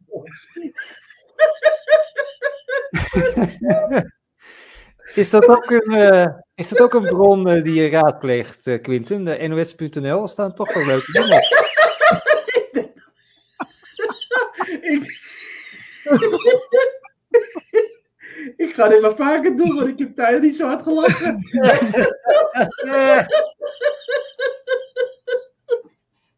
Oh, oh. Kunnen we die show nog redden? Of, eh? Goed.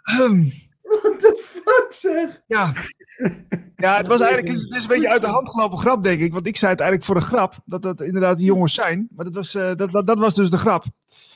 Maar goed.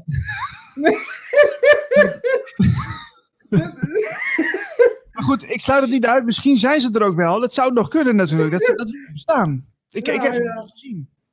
Nee, ik ook niet. Ik ben er niet bij geweest. Maar, eh, maar goed, ja, nee, weet, weet je, om het maar even wat serieuzer weer te trekken. Wij, wij denken van, ja, dit, dit wordt echt natuurlijk, eh, op een of andere manier komt dat tot stand, hè? Die, die, die, die bijzondere symbolen. Ja, klopt. Nou ja, er zijn ehm, echt wel kunstwerken waarvan ik zeg van, nou, dat, dat, dat, dat kan niet echt gedaan worden door een mens of wat dan ook, weet je wel. Eh, kijk, graancirkels, best wel een serieus onderwerp als je het mij vraagt.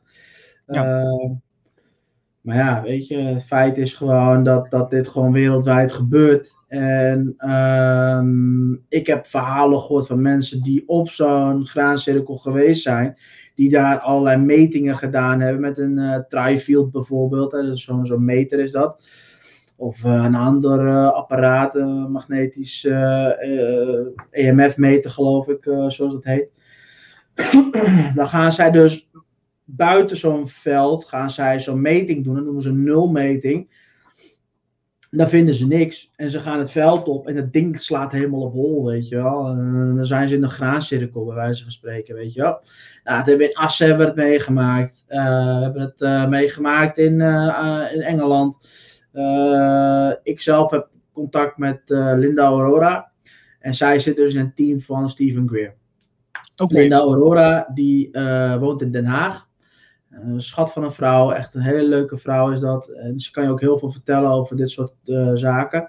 En zij heeft ook tegen mij gezegd van, luister, ehm, op het moment dat ik naar zo'n veld toe ging, en want zij is in zo'n graancirkel geweest, ja, je ziet gewoon aan de onderkant bij de, eh, bij de graan, zeg maar, zie jij op een gegeven moment dingen die niet kunnen. Die, die, die- dat, dat kan niet gedaan zijn met een plankje of wat dan ook. Het lijkt wel gepopt, alsof het verbrand is of zo, of iets, weet je wel. Dus, het is een beetje bol. En ze zeggen Dus de, de energie. gedaan, zeg maar. Ja? Is perfect gedaan. Ja, nee, het, het, is- verbrand. Het is, het, is, het is een soort bolletje of zo, wat een klein zwart dingetje erin heeft, waardoor ze zo gevallen zijn. Allemaal, stuk voor stuk. Eh, ik, het is niet de eerste keer dat ik dit gehoord heb. Dus eh, het was voor mij wel weer een bevestiging van: oké, weet je wel, hier gebeurt wel meer dan dat wij denken dat er is. Want je ziet ook, als wij naar video's gaan kijken van een kopcirkel, die echt gemaakt wordt door een, een orb, in dit geval maar eventjes te zeggen. Ja, dan zie je het ding ook razendsnel door zo'n veld heen draaien en gaan en weet ik veel wat. Ja, daar moet Ja. natuurlijk een bepaalde hitte van afkomen of wat dan ook. En dat zie je dan vervolgens aan de grondzijde, net boven de wortels, zie jij inderdaad dat, dat, dat ja, iets wat een beetje verbrand lijkt. En dat, dat valt dan een richting op, zeg maar. En eh, er worden bepaalde boodschappen gegeven waarvan ik denk van wow, hoe komen mensen hierop? Eh, bepaalde morscodes die gewoon afgedrukt worden in een graafveld. Eh, bepaalde berichten, hoe je gratis energie moet creëren. Al dat soort dingen worden ons gewoon gegeven. Alleen wij weten nog niet ja, hoe we dit perfect moeten gaan eh, ontcijferen. Tenminste, dat is wat ze zeggen. Ehm, ik ken mensen die het wel kunnen. Ik ken verschillende mensen die wel eh, echt onderzoek gedaan hebben naar kropcirkels. En die laten mij ook gewoon dingen zien waarvan ik zeg van ja, maar dat, dat is niet normaal. Dat hebben ze niet met een plankje gedaan eh, en een paar hooivorken en een, een bolle jochie, om het zo maar even te zeggen. Nee. Eh, hoe heet ze ook alweer? Die, eh, die Jeannette Esse- eh, Ossebaard die heeft er ook een boek over geschreven, volgens mij. Hè? Oh ja, dat zou best kunnen. Dat weet ik niet. Oké. Nee, nee. Jeanette Ossebaard ken ik alleen maar van dat de val van de kabalverhaal. En voor de rest, ja. Zeg maar niet echt heel veel. Hoe kom je eigenlijk deze tijd door? eh, eh, want het is wel een bijzondere tijd. Hè? Dan wordt het wel coronatijd genoemd. Hè? Geef er een naam aan. Maar hoe, eh, hoe, hoe, hoe kom jij deze tijd door? Zit je goed in je vel en maak- vermaak je je wel? Ja hoor, prima. Ja hoor, ik doe gewoon mijn ding. En meer kan ik niet doen. Nou, muziek maken, lezen, dingen schrijven, een beetje wandelen. Ja, gewoon rustig aan doen. Ja, Alright. Cool. Ja. Eh, Marlijn, eh, wat hebben we nog meer eh, op programma staan? Ik heb nog een asteroid nieuws. Oké. Even kijken. Dat is deze. Scientists find two huge red rocks with complex organic matter in the asteroid belt that shouldn't be there. Ah, En eh, er staat een plaatje bij. Leuk plaatje. Ja, mooi. Ik heb, als het goed is, eh, een paar dingen uit het artikel in het Nederlands eh, vertaald. En eh, dit gaat om 203 Pompeia en 269 Justitia. Dat zijn twee Iedereen van weet gelijk waar jij het over hebt. Nee, dat klopt. dat zijn twee van die, rock, eh, van die rocks, van die eh, eh, brokstukken. Zouden bij het begin van het zon- zonnestelsel de planetoïdengordel zijn binnengedrongen van voorbij Neptunus. Wetenschappers hebben twee enorme rode objecten in de gordel gevonden waarvan ze denken dat ze daar niet horen te zijn. Die beide complex organisch materiaal op hun oppervlak hebben. Deze twee asteroïden, dus Pompeia en Justitia, werden ontdekt door JAXA, het Japan Aerospace Exploration Agency.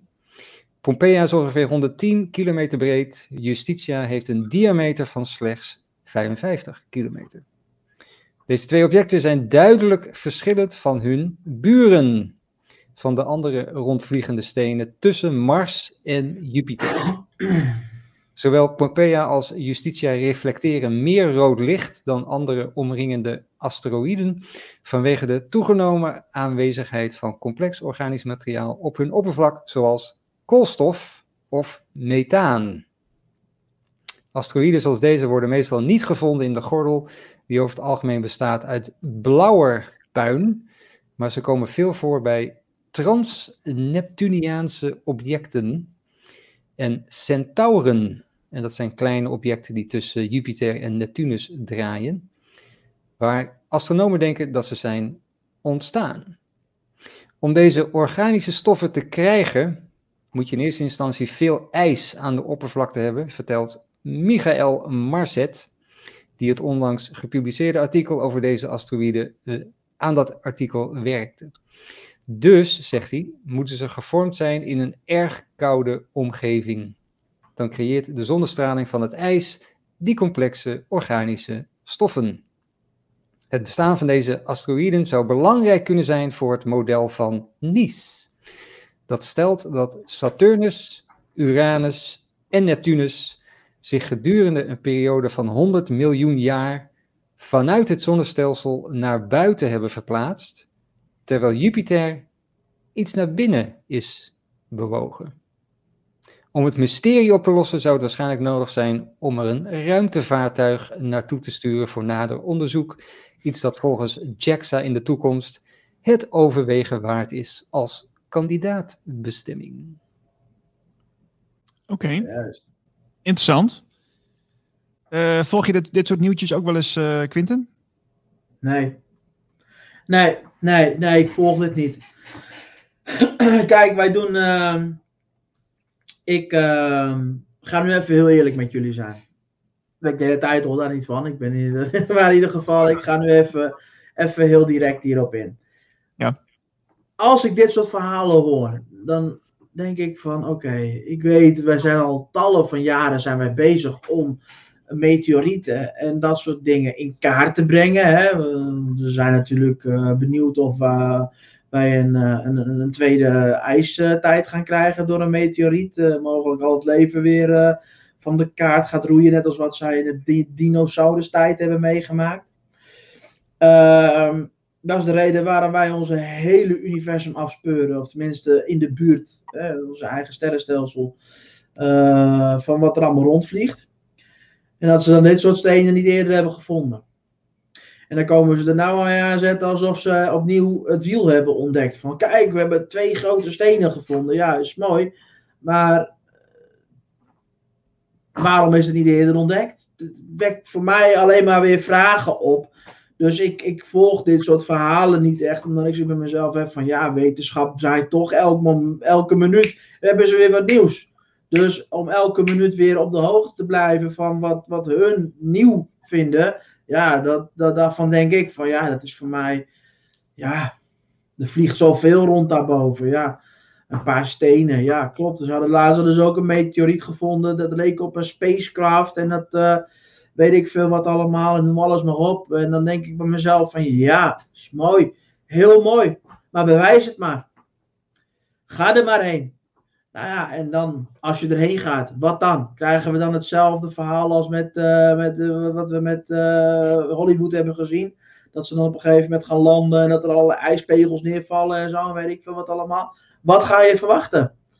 Dus ik heb ze bij mezelf van dit voegt totaal niets toe aan ons om te zeggen van dit is nieuws. Nee, is weer een wetenschappelijk iets wat ze gevonden hebben, wat over een tijdje gewoon weer, ja, ik heb veel liever dat mensen gaan praten over de technologieën van hoe UFO's hier naartoe komen. Want ze hebben nu bekend dat UFO's er zijn. Nou, laten we eens een keer gaan praten over hoe deze UFO's hier komen. Kunnen ze niks over zeggen? Mogen ze niks over zeggen? Want als ze daar wat over gaan zeggen, dan moeten ze gaan bekennen dat er vrije energie is. En dan komen er een hele hoop mensen achter dat zij alleen maar zijn om, om, om hun zakken te vullen. Dus macht. Nou, en daar wordt niet over gesproken. Nee, we zijn met onzinnige dingen bezig. Met kleine steentjes die ze vinden in, eh, de ruimte.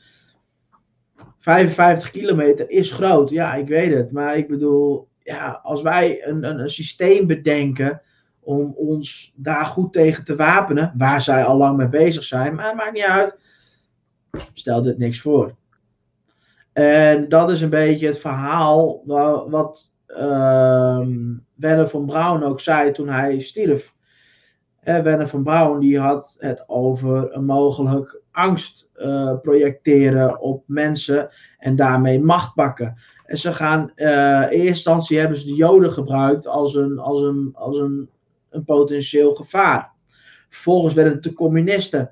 Nadat de communisten het waren, dat is wat, dat is wat hij gezegd heeft op zijn sterfbed, eind jaren 70, begin jaren 80, zo mijn hoofd.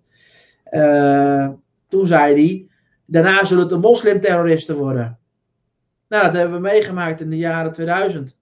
En vervolgens werden het de uh, uh, asteroïden. Nou, dat hebben we de afgelopen 5, 6 jaar meegemaakt. Constant hadden we het over asteroïden. Constant hadden we het daarover, zus, zo, bla bla bla. En daarna zou volgens hem de UFO's komen. Nou, een kleine jaar geleden zijn wij begonnen te praten over UFO's, aliens en dat soort dingen meer. En is er een verschrikkelijke ziekte op de aarde waar iedereen aan doodgaat. Denk je ook dat er binnenkort uh, daar dus ook nieuws over komt? Dat, we bedreigd worden door UFO's of dat, of dat die kwaadaardig zijn? Al. Het gebeurt al. Kijk naar Luis Alessandro, de grootste poppet die er is. Die man die vertelt toch de hele tijd dat het een threat is voor national security. Dus het, het begint al, het is er al. Ze praten al over een mogelijke gevaar. Ze praten al over dat het vijandig is. Ze praten al over dat zij uh, ja, ze zichzelf aan het voorbereiden zijn om met deze schepen in oorlog te gaan. Dan denk ik van, waar hebben we het over, man? Ietsje. Ja, daar hebben ze het al over. Oké, wist ik niet hoor. Maar, uh, ja, ja, ja. Het gebeurt al een hele lange tijd. En Stephen Greer die heeft daarop laatst een, een, gratis documentaire uitgebracht. Die kun je gewoon zien via YouTube en zo. En uh, ja, The Great Conspiracy heet die geloof ik zo uit mijn hoofd. Van Stephen Greer. Daar wordt gewoon gesproken over dit probleem. Dat er gewoon mensen op het scherm gedrukt worden. Uh, die een script meekrijgen. Om maar gewoon even doodleuk te gaan vertellen hoe en wat.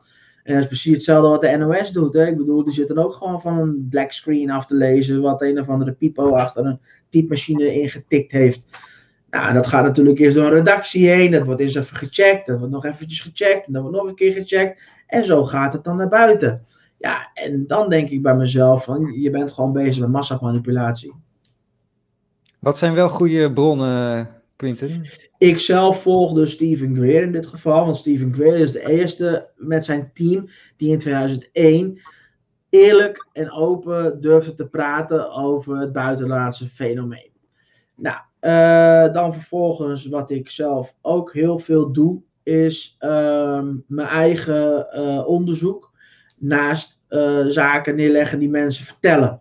Nou, dit, dit, klinkt allemaal heel lastig, maar uiteindelijk is het gewoon het allerbeste om naar je eigen gevoel te luisteren. wat voelt goed en wat voelt niet goed? Komt het overheen? Komt het plausibel overeen? Ja of nee? Ik neem niks aan wat iemand mij vertelt, helemaal niks. Als iemand mij vertelt van, ja, weet je wel, ik heb dit en dit en dit gezien. Ja, prima, bewijs het maar maar, bewijs het. Als jij het kan bewijzen, dan hebben we een gesprek. Uh, mensen zeggen heel vaak, ja, het onbekende kun je niet bewijzen. Dat kun je wel. Dat kun je heel goed.